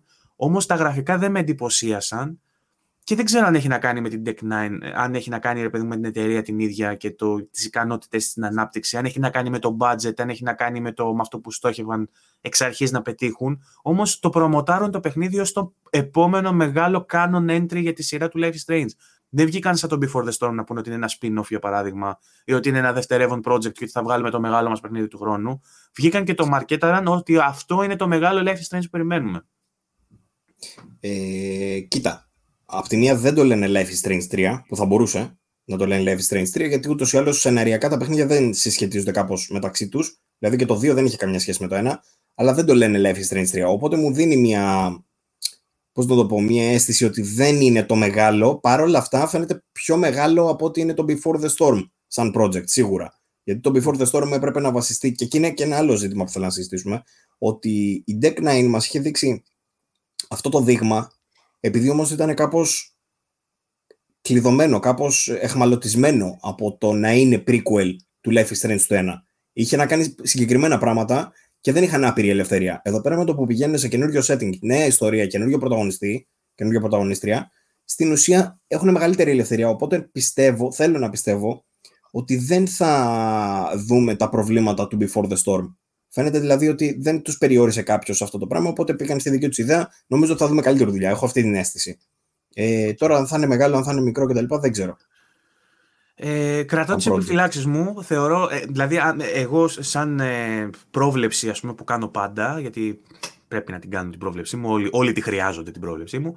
Ε, ε, περιμένω να δω ένα παιχνίδι με τεχνικές αστοχίες που θα είναι στα, στα γνωστά μήκη κύματος ε, των Life is Strange. Δηλαδή περιμένω να δω μια ευχάριστη ιστορία ή όχι ευχάριστη, καλογραμμένη όμως και μια ωραία εμπειρία τέλος πάντων που θα τη γουστάρουμε. Όμως σαν παιχνίδι δεν κρατάω πολύ μεγάλο καλάθι. Περιμένω ένα παιχνίδι, ξέρω εγώ, του 7,5 τέτοια 7,5-8 βαριά. Ξέρω. Εγώ αυτά που είδα πάντως μου άρεσαν πάρα πολύ. Μου άρεσε πάρα πολύ το key art, μου άρεσε πάρα πολύ το, τα χρώματα που χρησιμοποιεί, μου άρεσε πάρα πολύ πολύ έτσι όπως την είδα στο trailer, ε, ο σχεδιασμός των χαρακτήρων κτλ. Τεχνικά δεν θα πω ότι τρελάθηκα προφανώς, αλλά θα σου πω ότι μου κάνει για το επίπεδο. Ναι, είμαι ok γιατί μου κάνει ότι μοιάζει στο επίπεδο τουλάχιστον του Life is Strange 2, το οποίο δεν είναι παρήγορο γιατί πάντα θέλουμε να βελτιωνόμαστε, αλλά αν είναι έστω και στο επίπεδο του Life is Strange 2 και όχι πιο κάτω, εγώ θα είμαι ικανοποιημένος γιατί το Life is Strange 2 που το είδα τώρα, παρόλο που έχει βγει δύο χρόνια, είναι τούμπανο. Ε, μ' αρέσει πάρα πολύ τεχνικά. Και για μένα είναι φοβερό. Ε, σου, σου είπα κιόλας ότι το Life is Strange 2 για μένα έχει τέλεια textures, έχει πολύ ωραίο κόσμο, είναι πολύ καθαρός ο κόσμος και πολύ ωραία σχεδιασμένος. Το Twin, το Twin Mirror απ' την άλλη δεν έχει τόσο καλό σχεδιασμένο κόσμο, όμως έχει πάρα πολύ ωραίο motion capture. Έχει πάρα πολύ καλύτερο lip sync και τα σχετικά. Ε, και αυτό λοιπόν σου είπα, το ίδιο πράγμα που καταλήξαμε και στο PS Addict που το συζητούσαμε, ότι θα ήθελα να πάρουν την πρόοδο που έχουν κάνει με το Life is Strange 2 στα, στον κόσμο, στο περιβάλλον, και την πρόοδο που έκαναν στο Twin Mirror, στο Lip Sync και στο motion, στο motion Capture, να τα συνδυάσουν και να βγάλουν ένα παιχνίδι που θα προχωράει γενικότερα. Νομίζω δηλαδή ότι μένει λίγο πίσω και ότι δεν είναι τελικά το επόμενο μεγάλο entry του Life is Strange. Ότι είναι ένα spin-off, το οποίο απλά, spin-off εντός αγωγικών, που το μαρκετάρουν ως επόμενο μεγάλο entry για να πουλήσει. Και μαζί με αυτό δίνουν και σαν τυράκι και τη Remaster Collection που θα αυτό, γίνει. Γιατί ε, το να δώσουν σε πακέτο. Το άλλο ζήτημα που θα μπορούσαμε να συζητήσουμε φυσικά είναι η τιμή.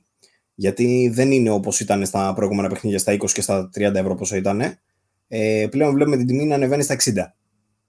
Ε, και δεν ξέρω τώρα τι σημαίνει αυτό και πόσο αποφάσισαν να το κάνουν αυτό το πράγμα. Νομίζω στα 60 δεν είναι η έκδοση με τα remaster, έτσι δεν είναι. Ε, όχι, στα 60 είναι η απλή έκδοση, στα 69-99 είναι η Deluxe Edition και στα 79-99 είναι η Ultimate Edition. Ναι, τώρα αυτό ε, δεν μου κάνει πολύ σόι, να σου πω την αλήθεια. Δεν ξέρω γιατί το... Τα παιχνίδια, τα remaster θα περιλαμβάνονται στην Ultimate Edition, άρα ουσιαστικά πρέπει να πληρώσεις 80 ευρώ για να παίξεις και το καινούριο παιχνίδι και τα remasters. Ναι, άρα θα είναι λογικά στο 20 ευρώ θα βγουν ξεχωριστά τα άλλα μόνα τους, ε; μάλλον. Για να έχει νόημα αυτή η τιμολόγηση, ναι, κάπως έτσι θα πρέπει να πάει. Ναι, δεν είμαι πολύ σίγουρος. Τώρα Square Enix πώς αποφάσισε να κάνει το Life is Strange τόσο ακριβό; Για να έχει νόημα η Ultimate Edition και να μην σου πει ο άλλος εντάξει, δεν με νοιάζει να πάρω την Ultimate Edition, θα πάρω την απλή και θα πάρω ξεχωριστά τα standalone όταν κυκλοφορήσουν, θα πρέπει τα standalone να είναι πιο ακριβά. Δηλαδή δεν γίνεται να πεις 59-99 συν πόσο, ε, μάλλον 79-99 μείον 59-99 τόσο θα κάνουν. Γιατί δεν έχει, δεν έχει νόημα να το αγοράσει κανείς την Ultimate. Πρέπει να σου δώσουν και κίνητρο να αγοράσεις την Ultimate Edition. All in one, ξέρω εγώ, σε, σε καλύτερη τιμή. Συνήθως έχει ένα τάλιρο παραπάνω, ρε παιδί μου, το standalone για παράδειγμα. Έχει λίγο παραπάνω έτσι για το γαμό του. Ούτε καν δεν το πιστεύω αυτό. Νομίζω ότι τα περισσότερα είναι ίδια. Ωραία. Δεν θα έχει. Δεν, μα, αυτό είναι το θέμα τώρα. Ότι και πάλι και σε αυτή την τιμή, και, και 20 να είναι, Αξίζουν τα remaster ή 60, όχι. αξίζει το βασικό; Όχι, όχι. Αυτά τα παιχνίδια πλέον έχουν βγει σε προσφορές. Το, το πρώτο, το Life Strange, ειδικά το έχουμε βρει και 2 και 3 ευρώ, ξέρω εγώ, σε προσφορά. Ακριβώς. Δεν είναι να δώσεις τόσα πολλά λεφτά, ακόμα και αν είναι σε λίγο καλύτερη ανάλυση. Ε, και με λίγο καλύτερο lip sync, τέλος πάντων, με λίγο καλύτερο.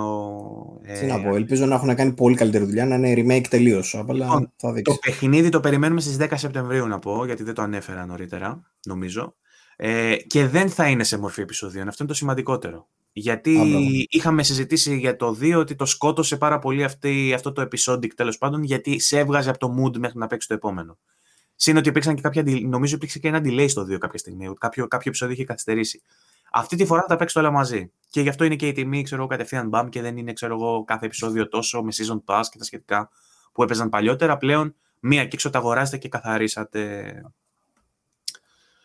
Αυτά με το Life is Strange και αυτά με την Square Enix νομίζω. Μάλιστα. Λοιπόν, πού ήμασταν τώρα; Έχουμε να μιλήσουμε για Xbox. Πολύ ωραία. Ε, κάπου είχα σημειώσει κάτι που ήθελα να πω. Δώσω μου λίγο. Το... Καταρχήν να πούμε ότι μπήκε το EA Access επιτέλους, EA Play, συγγνώμη, επιτέλους στα PC. Αυτό που περιμέναμε από την προηγούμενη χρονιά, που είχαν πει ότι θα το καθυστερήσουμε να το πάμε την επόμενη χρονιά κτλ. Έσκασε τώρα στα μέσα Μαρτίου. Εγγενίασα ε, κιόλας, κατέβασα το ΦΕ, κατέβασα. Για πες την εμπειρία σου λιγάκι. Ε, στην ουσία είπες ότι, ότι χρειάζεται ξεχωριστό client. Ναι, αυτό είναι το μόνο αρνητικό. Το θετικό είναι ότι ξαφνικά ξύπνησα ένα πρωί και είχα άλλα 50-60 παιχνίδια πόσα μπήκανε στο Game Pass, που ανεβάζει κατακόρυφα την αξία του Game Pass. Εννοείται, δεν το συζητάμε αυτό. Πλέον είναι αδιαπραγμάτευτο ότι το Game Pass σπέρνει ως ε, πακέτο. Ε, ξύπνησα μια μέρα λοιπόν και είχα ακόμα 50 παιχνίδια από την EA ε, διαθέσιμα σε μένα. Το αρνητικό ήταν βέβαια ότι στο PC, σε αντίθεση με την κονσόλα που δεν ξέρω τι ακριβώς ισχύει εκεί, αλλά υποθέτω ότι ε, θα έχει διαφορά, θα δουλεύουν κανονικά τα παιχνίδια, ως παιχνίδια του Xbox. Στο PC σε υποχρεώνει να κατεβάσεις τον client της EA, το EA Play ε, κάτι, δεν, client, δεν ξέρω πώς το, πώς το ονομάζει, ένα πρόγραμμα τέλος πάντων της EA, ε, το οποίο ουσιαστικά χρησιμοποιεί το Game Pass για να κάνει authorization, να, να ταυτοποιήσει ότι εσύ είσαι κάτοχος συνδρομητής του Game Pass για να σου ανοίξει το κατέβασμα στον άλλον client, στην άλλη υπηρεσία. Και αυτό σημαίνει ότι δεν μπορώ να κάνω, ε, να χρησιμοποιήσω την πλατφόρμα του Xbox με, ό, με όποιες υπηρεσίες μου κάνει διαθέσιμο, διαθέσιμες στο PC μου ε, για τα παιχνίδια που παίζω στο EA Play. Αυτές, ας πούμε, τέτοιες λειτουργίες είναι για παράδειγμα τα achievements. Δεν έχω achievements ναι. δηλαδή, επειδή το οποιοδήποτε trophy achievement system ε, είναι αυτό που εφαρμόζεται στο EA ε, Play. Νομίζω ακόμα δεν έχει καν achievement στο EA Play. Μπορεί και να έχει και να μην το έχω παρατηρήσει, δεν ξέρω. Ε, νομίζω ότι δεν έχει. Ταυτόχρονα, η πλατφόρμα του Steam που έχει μέσα το EA Play, μπορείς δηλαδή να, να, να αγοράσεις το EA Play και να έχεις παιχνίδια μέσω του Steam, κάνουν pop τα achievements του Steam.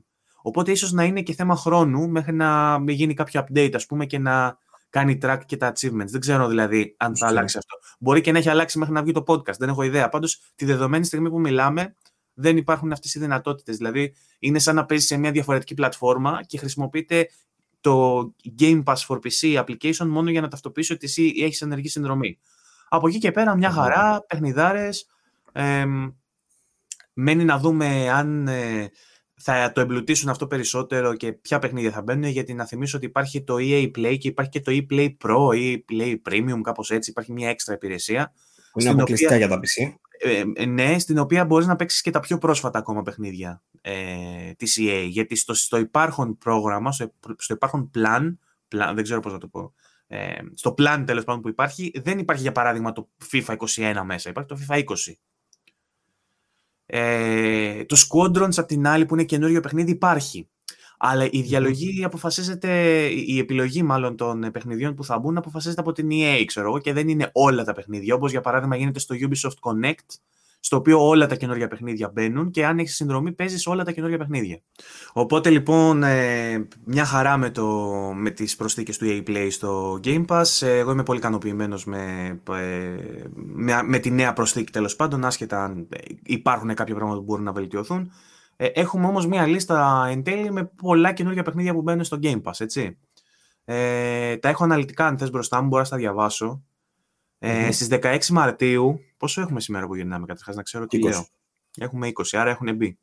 16 Μαρτίου μπήκε το Undertale, 18 ε, Μαρτίου Empire of Sin, Νι ερωτώματα, το οποίο ξεκίνησα να παίζω γιατί δεν είχα, δεν είχα παίξει και έγραψα και στο group για αυτό. Είναι ε, μία από τις μεγάλες ελλείψεις που έχω ως gamer και ξεκίνησα τώρα να παίζω.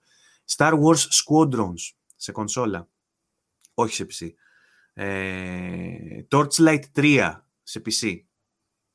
18 ε, Μαρτίου, όλα αυτά έχουν μπει και περιμένουμε τώρα για την 25η Μαρτίου να κεράσω ε, Octopath Traveler για κονσόλα και PC, Genesis Noir για κονσόλα και PC, ε, Pillars of Eternity, Eternity, πάντα Eternity το λέω με αυτό το site, Pillars of Eternity 2, Deadfire Ultimate Edition, Supraland και Yakuza 6 The Song of Life που έρχεται να ολοκληρώσει ουσιαστικά ε, όλη την ε, επταλογία του κύριου Σάγκα ή του κύριου κύριου. Ε, και από τη σειρά Γιάκουζα στην ουσία μετά λείπει μόνο το τελευταίο που βγήκε τώρα, έτσι. Το... Ναι, το οποίο δεν είναι. Ουσιαστικά είναι έξω από, το, από την βασική ιστορία με τον πρωταγωνιστή τον Κύριου. Είναι σαν spin-off, είναι κάτι τελείως διαφορετικό. Όμως με το Yakuza 6 να μπαίνει στο Game Pass έχετε ολοκληρωμένη όλη την ιστορία Yakuza. Μπορείτε να την παίξετε από την αρχή μέχρι το τέλος. Ε, Στις 30 Μαρτίου μπαίνει το Narita Boy σε κονσόλα και PC και cloud. Και 1η Απριλίου, όπως είχαμε πει και στο προηγούμενο επεισόδιο, μπαίνει το Outriders ε, σε κονσόλα και cloud όμως, όχι σε PC. Ε, ταυτόχρονα να πούμε για τα παιχνίδια που αποχωρούν. Με μεγάλη μου θλίψη είδα ότι αποχωρεί το Machinarium, το οποίο το έχει αρχίσει να το παίζει η κοπέλα μου και, και της έμεινε, δεν ε, προλαβαίνει. Μπορεί να το βρεις παντού αυτό και σε κινητά νομίζω έχει κυκλοφορήσει. Το ξέρω, είναι πάρα πολύ παλιό. Ρε. Παίζει να το έχω και στο Steam, απλά τώρα έτυχε και το έχει στο Game Pass και εντάξει, σχολείο ήταν. Ε, το Hyperdot και το Journey to the Savage Planet. Ε, αυτά αποχωρούν. Βγαίνει το Journey to the Savage Planet; Σωστά. 31 Μαρτίου. Λοιπόν, αυτά ε, είναι τα παιχνίδια. Δύο λογάκια θέλω να πω για τα παιχνίδια που ανέφερες. Το Undertale που έχει μπει ήδη είναι ένα από τα καλύτερα από ό,τι λένε, δεν το έχω παίξει. Ε, roguelike RPGs. Στην ουσία είναι από τα παιχνίδια που έπλασαν το είδος και θεωρείται καθολικά από τα top. Οπότε να το δοκιμάσετε όσοι δεν το έχετε δοκιμάσει. Νομίζω δεν υπήρχε στο Xbox πιο πριν, τώρα πρέπει να βγει ε, το Empire of Sin είναι ένα παιχνίδι που περιμέναμε για πάρα πολλά χρόνια από τον Ρομέρο, το δημιουργό του Doom, ο, ο οποίος έφτιαξε ένα τελείως διαφορετικό παιχνίδι από τον Doom. Έφτιαξε ένα strategy παιχνίδι ε, που δι, διαδραματίζεται στα 20s, ας πούμε, στην εποχή της πρωτοαπαγόρευσης. Strategy τίτλος από το δημιουργό του Doom. Empire of Sin. Το, για τον Nier Automata δεν έχω να πω τίποτα, τα πες εσύ. Το Squadrons το, είναι το τελευταίο Star Wars παιχνίδι που είχε βγει τον Οκτώβριο, πότε βγήκε και το βλέπουμε μόλις μέσα σε μερικούς μήνες ε, πρωτοκλασσά το παιχνίδι με, με story κανονικά, με multiplayer modes κτλ. να έρχεται στο Game Pass και στο EA Play. Ε, τώρα, το Genesis Noir, νέο παιχνίδι, indie τίτλος, Noir Adventure λέει Spanning Time and Space, ε, ιδιαίτερος τίτλος πάρα πολύ, βγαίνει τώρα και από την Day One θα είναι στο Game Pass. Το άλλο που θα είναι Day One στο Game Pass είναι το Octopath Traveler, το οποίο το είχαμε δει ως αποκλειστικότητα του Switch, και πλέον έρχεται, νομίζω και στο PlayStation πρέπει να βγαίνει τώρα, αλλά έρχεται με το που βγαίνει διαθέσιμο, έρχεται και στο Xbox. Το Octopath Traveler, για όποιον δεν ξέρει, είναι ένα παιχνίδι RPG, action RPG νομίζω, ή tactical, δεν είμαι σίγουρος, ε, που είναι top-down στην ουσία και θυμίζει παλιότερους τίτλους της Square Enix. Είναι Square Enix πάλι, με πολύ ιδιαίτερο art style ε, και θεωρείται από τα, από τα καλύτερα του είδους που έχουμε δει και από αυτό τελευταία. Ε, και τέλος, να πω για το, το Narita Boy επίσης, αν θυμάμαι καλά, είναι Day One και αυτό Xbox. Και το Outrider φυσικά και αυτό Day One είναι η πρώτη φορά νομίζω που βλέπουμε AAA τίτλο third party κιόλας, άλλου δηλαδή, άλλης εταιρείας στο Xbox. Εννο, μεγάλη, μεγάλη παραγωγή εννοώ, ρε παιδί μου, όχι σαν, το, ε, σαν τα υπόλοιπα που έχουν βγει ως τώρα. Και αυτά... Αυτά. Λοιπόν, ε, άμα θες τώρα λιγάκι να μιλήσουμε και για το FPS Boost που δεν είχαμε αναφέρει καθόλου. Μάλλον το είχαμε αναφέρει σε προηγούμενη εκπομπή για τους τίτλους που είχαν μπει ως τότε. Αυτή την εβδομάδα προσθέθηκαν και οι τίτλοι της Bethesda. Κάποιοι από τους τίτλους της Bethesda. Δύο όμως έχουν μεγάλη σημασία. Και ένας ακόμα μεγαλύτερη σημασία.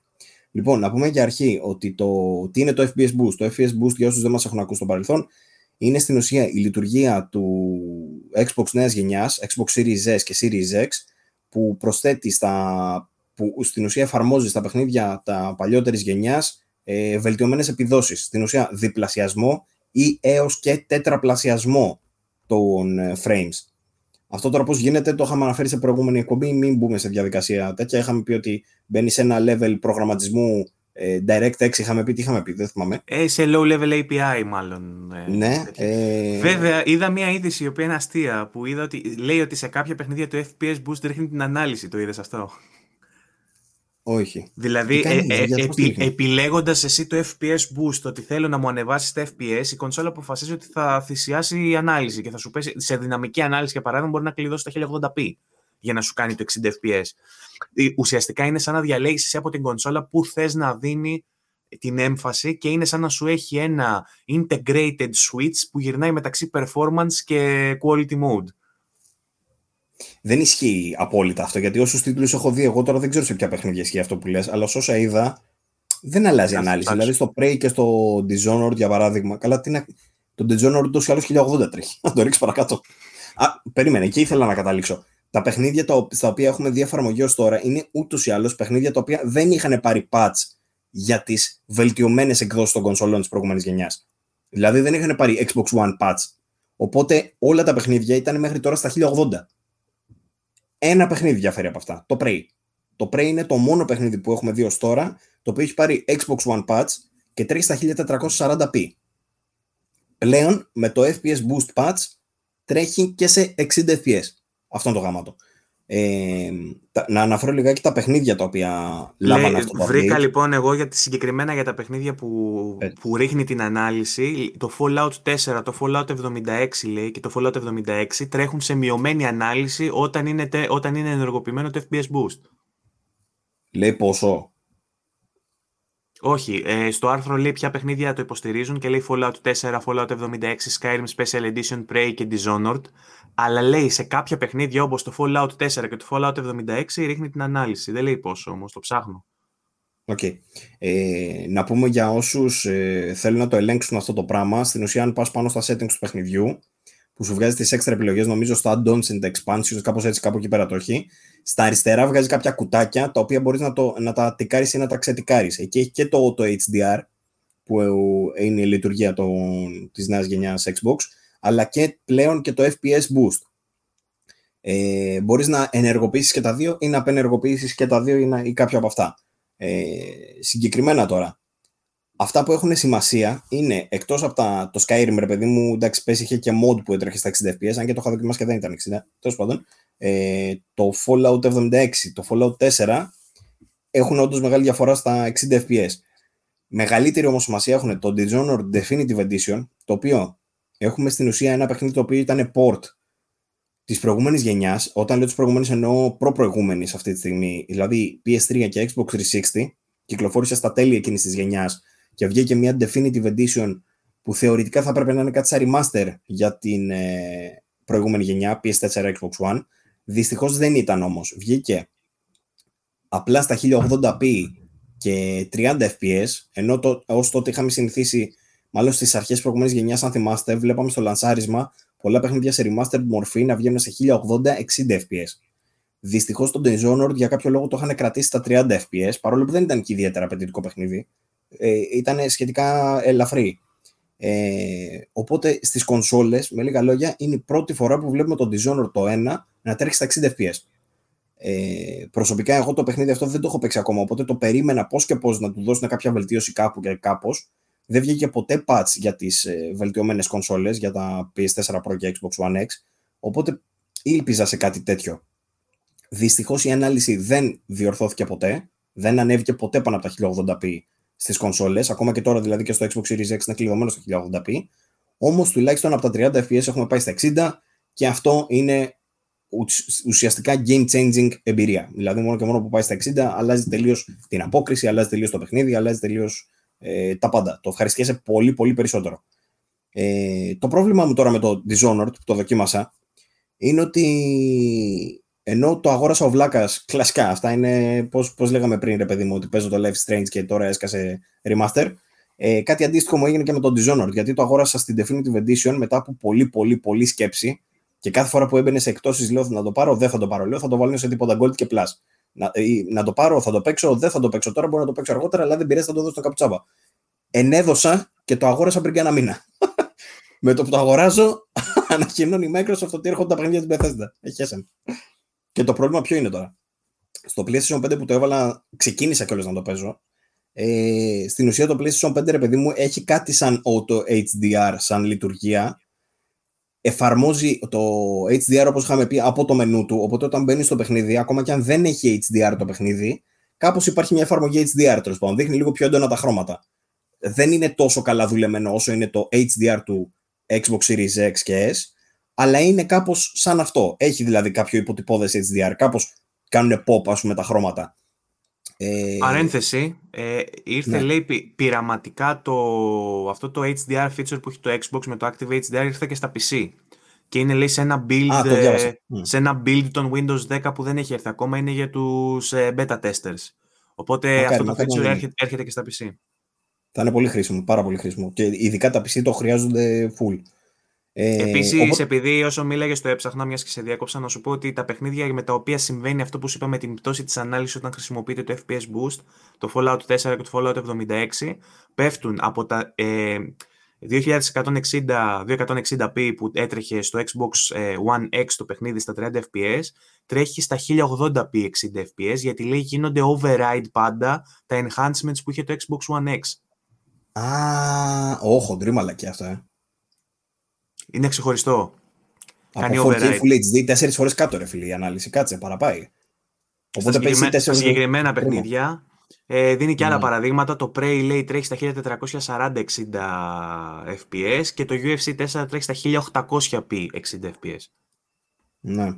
Ενώ θα, περίμενε, ενώ θα περίμενε κανείς να είναι καθαρό 4K στα 60 FPS γιατί υπάρχει δύναμη στην κονσόλα. Απλά ο τρόπος που λειτουργεί το FPS Boost κάνει override. Έχουνε, δεν είναι μόνο αυτό. Το Prey σκέψου ήταν 1080 στις κλασικές κονσόλες, στις βελτιωμένες στο Xbox One X δηλαδή ήταν 1440 όντως, αλλά δεν έχει patch όπως έχει το PS5 που, είναι αυτή η μη βελτιωμένη έκδοση που λέμε ε, για να το αφήσει ας πούμε ελεύθερο. Το κρατάει εκεί πέρα, κλειδωμένο όσο ήταν το One X. Αυτό είναι το πρόβλημα. Για συνέχισε.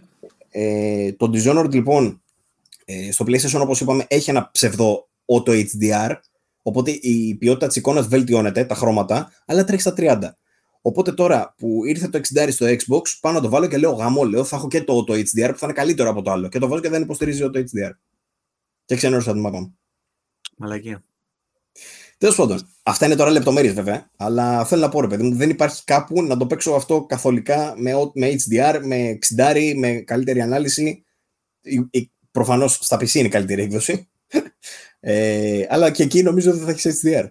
Τέλος πάντων, ε, η μία περίπτωση είναι αυτή. Είναι το Dishonored, το Definitive Edition. Μπορείτε να το παίξετε πλέον 60. Αξίζει.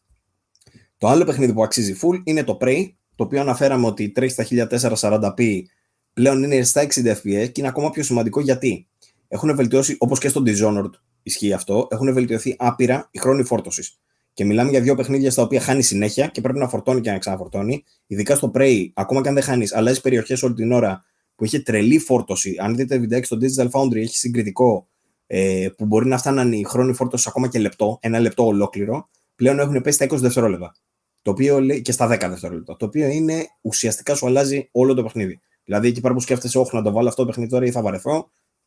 Βάζεις, παίζεις, δεν χρειάζεται να το σκεφτείς καν για το loading.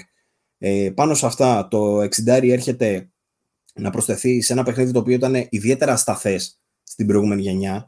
Ε, PS4 Pro και Xbox ε, One X δεν έτρεχε σταθερά στα 30 FPS, έπεφτε αρκετά. Οπότε τώρα που πάει στα 60 και με τη δύναμη της νέας γενιάς πάει πολύ καλά, δεν είναι θεοστάθερο, δηλαδή από την ανάλυση που κάνανε δεν δείχνει ότι είναι πάντα 60, αλλά είναι πολύ κοντά. Οπότε ε, πρόκειται για ένα παιχνίδι στην ουσία που το παίζατε στην προηγούμενη γενιά, ειδικά αν κάποιος δεν είχε τις βελτιωμένες κονσόλες, θα το είχατε παίξει 1080p και 30 fps πολύ ασταθή. Πλέον το παίζετε με φοβερή απόκριση, φοβερά βελτιωμένους χρόνους φόρτωσης, καλύτερη ανάλυση και 60 fps. Που είναι, ε, στην ουσία σου αλλάζει όλη την εμπειρία, ρε παιδί μου. Ε, αυτά ήθελα να πω. Γενικότερα στη νέα γενιά νομίζω ότι το βλέπουμε αρκετά το 60 που πολλοί φοβόντουσαν ότι δεν θα βλέπουμε 60 fps ή δεν θα βλέπουμε 4K. Ναι, 4K δεν βλέπουμε τελικά πάντα, αλλά φαίνεται κάπως πιο σταθερό το 60. Δηλαδή φαίνεται να το κυνηγάνε πολύ το 60. Και το FPS boost αυτό τώρα που λέμε, ρε παιδί μου, είναι σίγουρα, δηλαδή είναι μια λειτουργία που έρχεται δωρεάν για όσους επιλέξουν το Xbox Series S και X και είναι, όπως και να το κάνουμε, είναι ατού. Είναι, είναι σοβαρό ατού. Ειδικά για τα παιχνίδια που προσθέθηκαν μόνα τους από την Bethesda στο Game Pass, ξέρω εγώ. Ωραία. Αυτά. Λοιπόν, ε, επίσης να σου πω τώρα φεύγοντας από το Xbox, νομίζω κλείνουμε, δεν έχεις κάτι άλλο να πεις για το Xbox. Να σου πω ότι είχαμε ένα βιντεάκι μέσα στη βδομάδα για το Dying Light 2 που μας έκανε ένα update όποιος ενδιαφέρεται, δεν ξέρω πώς ενδιαφέρεστε με, αυτό, με, αυτή, αρκετή, νομίζω με αυτή την τροπή που έχει πάρει το development και τι περιμένετε να δείτε εν τέλει. Κάνανε ένα ψιλοχιουμοριστικό βιντεάκι developers το οποίο γελούσαν και διαβάζανε mean comments, διαβάζανε τις βρισιές που έχει κάνει το κοινό, τέλος πάντων που τους βρίζει στα social media για αυτό που έχουν κάνει με την ανάπτυξη και ε, έχει τον ρόλο αυτό το βίντεο επιβεβαίωσης ότι ακόμα το παιχνίδι βρίσκεται σε ανάπτυξη και πιστέψτε μας έρχεται. Αυτό ήταν η ουσία του βίντεο. Δεν ήταν πολύ ωραίο αυτό. Δεν ήταν πολύ ωραίο αυτό. ναι, εντάξει, OK. Okay. Ε, πλέον εγώ δεν περιμένω κάτι. Άμα βγει, βγήκε και άμα είναι καλό, είναι. Δεν, εντάξει, OK. Okay. Ε, πάντως, ε, για όσους ενδιαφέρεστε να ξέρετε ότι βγήκαν οι developers και δώσανε σημάδια ζωής. Ε, σημάδια ζωής όμως έδειξε και η Warner Bros. με το Gotham Knights, το οποίο προς θλίψη του Παύλου παίρνει αναβολή για το 2022. Ε, κάτι Εσύ που... Δεν σε νοιάζει. Ε, εγώ τα είχαμε πει σε εκείνο το επεισόδιο, ρε φίλε, ότι ε, εμένα με τρομάζει ότι μήπως είναι και αυτό περίπτωση Avengers. Ότι επειδή πάνε να βάλουν online στοιχεία, μήπως πάει να, να παραπέμψει εκεί. Βέβαια έχουν εδώ κάποια, ε, υπάρχουν κάποια εχέγγυα ε, λόγω της διαφορετικής εταιρείας, λόγω του background από τη σειρά Arkham που έχει, την ιστορία που έχει τέλος πάντων των ανθρώπων που βρίσκονται πίσω από το project ε, και κάποιων μικρών στοιχείων που μας έχουν αποκαλυφθεί σε σχέση με το παιχνίδι, για, τα, για το gameplay του, για την ιστορία του, για το περιεχόμενο που περιμένουμε να υπάρχει, ε, που με καθησυχάζουν κάπως και μπορώ να πω ότι περιμένω να δω. Δεν το ξεγράφω από τώρα, σε αντίθεση με άλλα παιχνίδια. Όμως δεν είμαι ούτε τόσο μεγάλος φαν της DC όσο είσαι εσύ, που βγήκε το Snyder Cut και κάθεσες και είδες 4 ώρες ταινία που έχεις ξαναδεί, μόνο εσύ και άλλος. Και μερικά εκατομμύρια κόσμος ακόμα. Εγώ όχι ακόμα. Δεν έχω μπει στο mood να κάτσω να ξαναδώ ταινία που ξαναδεί να, να, με άλλα Είναι πλάνα. Πολύ καλύτερη. Πολύ εγώ καλύτερη. άκουσα, ότι απλά, το πρώτο εγώ άκουσα ότι απλά ήταν original για 6 και τώρα είναι για 7,5 η ταινία. Αυτό άκουσα. Αυτό διαβάζω πάντα. Για 8 θα σου πω εγώ. Ειδικά για, για, για το πρώτο μισό της ταινίας που έχει πολύ περισσότερα πλάνα, νιώθεις ότι βλέπεις άλλη ταινία. Από τη μέση περίπου και μετά, ρε παιδί μου, που έχει περισσότερα ίδια πλάνα με το παλιό και βλέπεις και το story που εξελίσσεται ακριβώς όπως στην προηγούμενη ταινία, γιατί στην ουσία αυτό είναι το story, δεν αλλάζει. Ε, Όντως θα νιώσεις ότι βλέπεις την ίδια ταινία. Αλλά ειδικά για το πρώτο μισό, το πρώτο δύο ώρο, γιατί είναι και δύο ώρο, έτσι, το πρώτο μισό, ε, βλέπεις πολύ διαφορετικά πράγματα. Στην πρώτη δηλαδή, ταινία, δηλαδή. Στο πρώτο, στην πρώτη ταινία από τις δύο. Ναι, το πρώτο δύο ώρο. Τέλος πάντων, πίσω στο Gotham Knights, λοιπόν, έχουμε ναι. αυτή την ε, καθυστέρηση. Θα κυκλοφορούσε κανονικά στο τελευταίο τετράμινο του 2021 για PlayStation, Xbox και PC. Ε, αλλά σύμφωνα με τους developers και μια πολύ cute εικόνα που ανέβασαν στα social media, η ανάπτυξη απαιτεί παραπάνω χρόνο ώστε οι παίκτες να λάβουν την καλύτερη δυνατή εμπειρία. Πήραν το template, το draft δηλαδή, το έτοιμο. Απλά αντί, να έχει, αντί να έχει κίτρινο background αυτή τη φορά, είχε το Court of Owls από πίσω, ξέρω εγώ. Πρέπει να του τα μοιράζουν αυτά σε κάποια ένωση ή κάτι τέτοιο, δεν ξέρω. Για developers. Ε, πρέπει κάποιος να google ε, ε, how to delay game correctly, ξέρω στο Google και του βγάζει αυτό.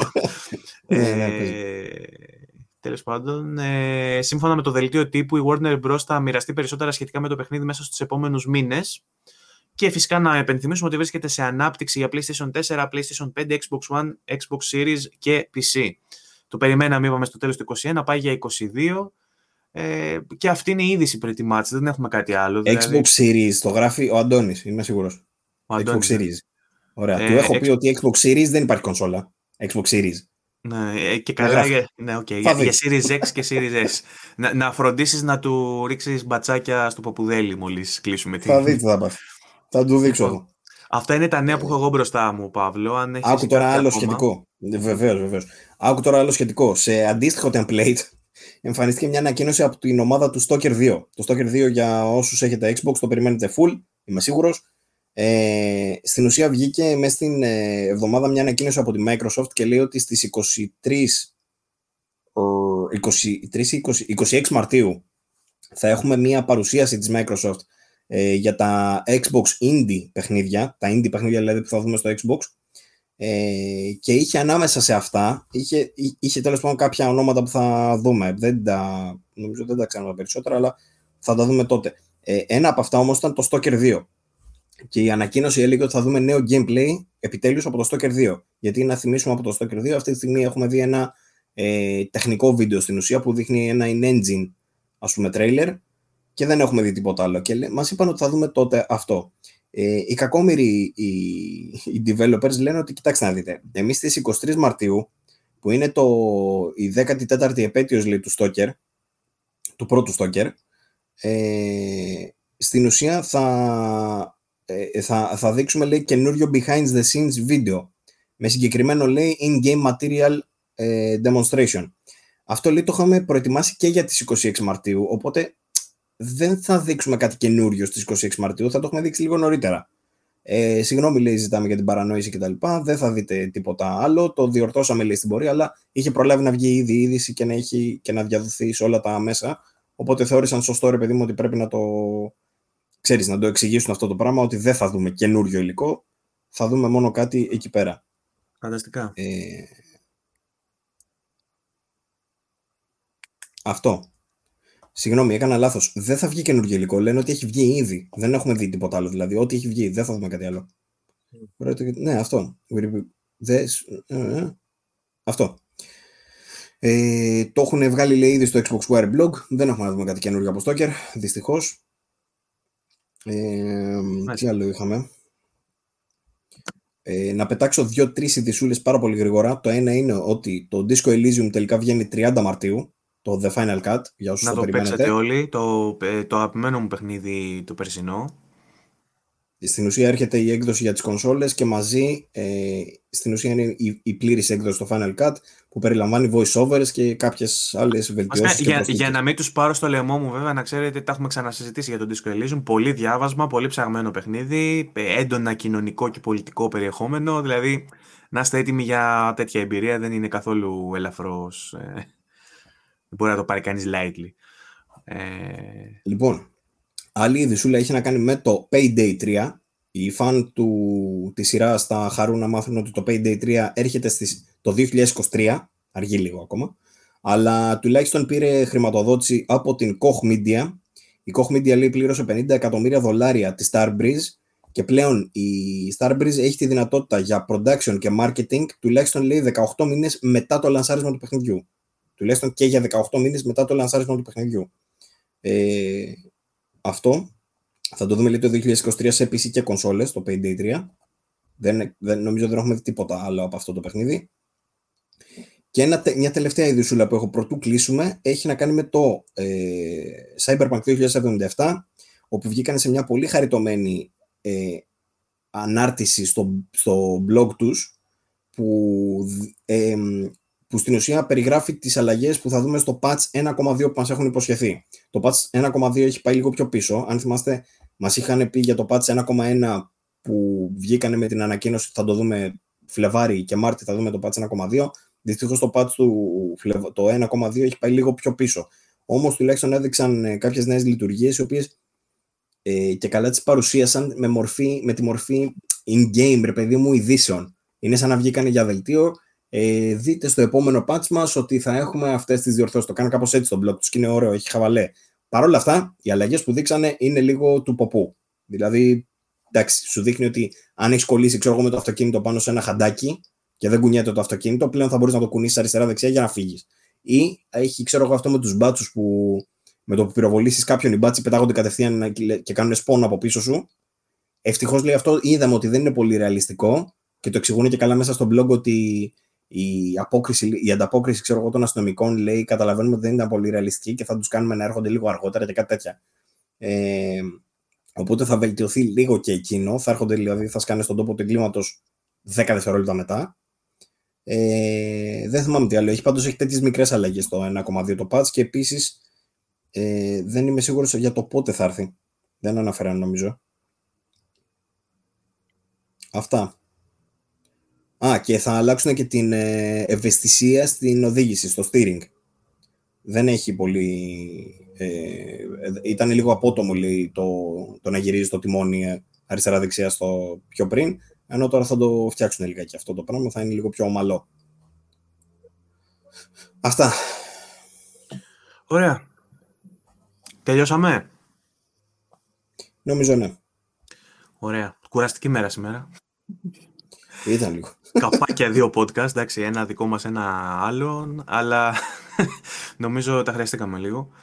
Ε, ελπίζω να σας καλύψαμε. Ε, ελπίζω να καλύψαμε και την ειδησιογραφία. Ελπίζω να μιλήσαμε για όλα όσα έπρεπε, να μην ξεχάσαμε κάτι από την προηγούμενη. Ήθελα να μιλήσουμε και για τα σχόλια σε YouTube και Facebook. Επιφυλάσσομαι να το κάνουμε επόμενη εκπομπή, στην επόμενη. Θα επανέλθουμε. Εσείς συνεχίστε να μας τα αφήνετε, θα το κάνουμε συγκεντρωτικά. Αν θέλετε δηλαδή κάτι να συζητήσουμε, μπορείτε να μας το αφήσετε στα σχόλια για να το πιάσουμε. Να ευχαριστήσουμε ε... φυσικά τα παιδιά για τη ναι. συμμετοχή, για τα σχόλια, για το feedback, για τα πάντα. Μας βοηθάει πάρα πολύ και είναι, είναι ωραίο να βρίσκουμε θέματα έτσι να συζητάμε. Mm. Βλέπω τι ενδιαφέρει και εσάς, γιατί θέλετε να μιλήσουμε. Είναι, ναι. είναι ωραίο. Λοιπόν, εσείς συνεχίζετε να μας ακούτε από όλες τις υπηρεσίες για podcast, Spotify, Google Podcast, Apple Podcast και τα σχετικά. Υπάρχουμε πάντα στο YouTube. Μπορείτε να μας κάνετε subscribe, να πατήσετε τα καμπανάκια σας και τα σχετικά για να σας έρχονται ειδοποιήσεις κάθε φορά που ανεβάζουμε βίντεο. Να συνεχίσετε να αφήνετε τα σχόλιά σας τόσο στα social media, στο γκρουπάκι μας, ε, όσο και στα page, ε, τα δικά μας, στα Twitter.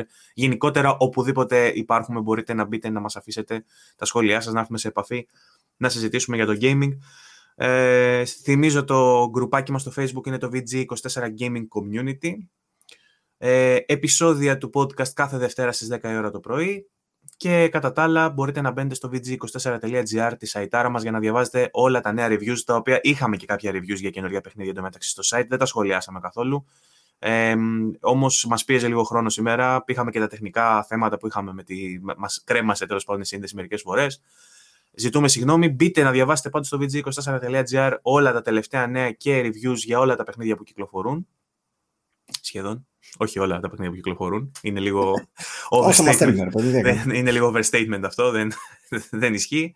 Ε, αυτά από εμά. Να είστε όλοι καλά. Παύλο, θες να πεις κάτι άλλο εσύ; Όχι, αυτά ευχαριστούμε. Να είστε καλά. Καλό. Τι έχουμε αυτή την Καλό εβδομάδα, 25 Μαρτίου. Μπράβο. Καλό βόλι. Καλά αντισώματα που λένε κάποιοι. Καλά. Καλό. Αυτά. Να είστε καλά, καλή συνέχεια. Τα λέμε την επόμενη Δευτέρα. Γεια σας. Γεια χαρά.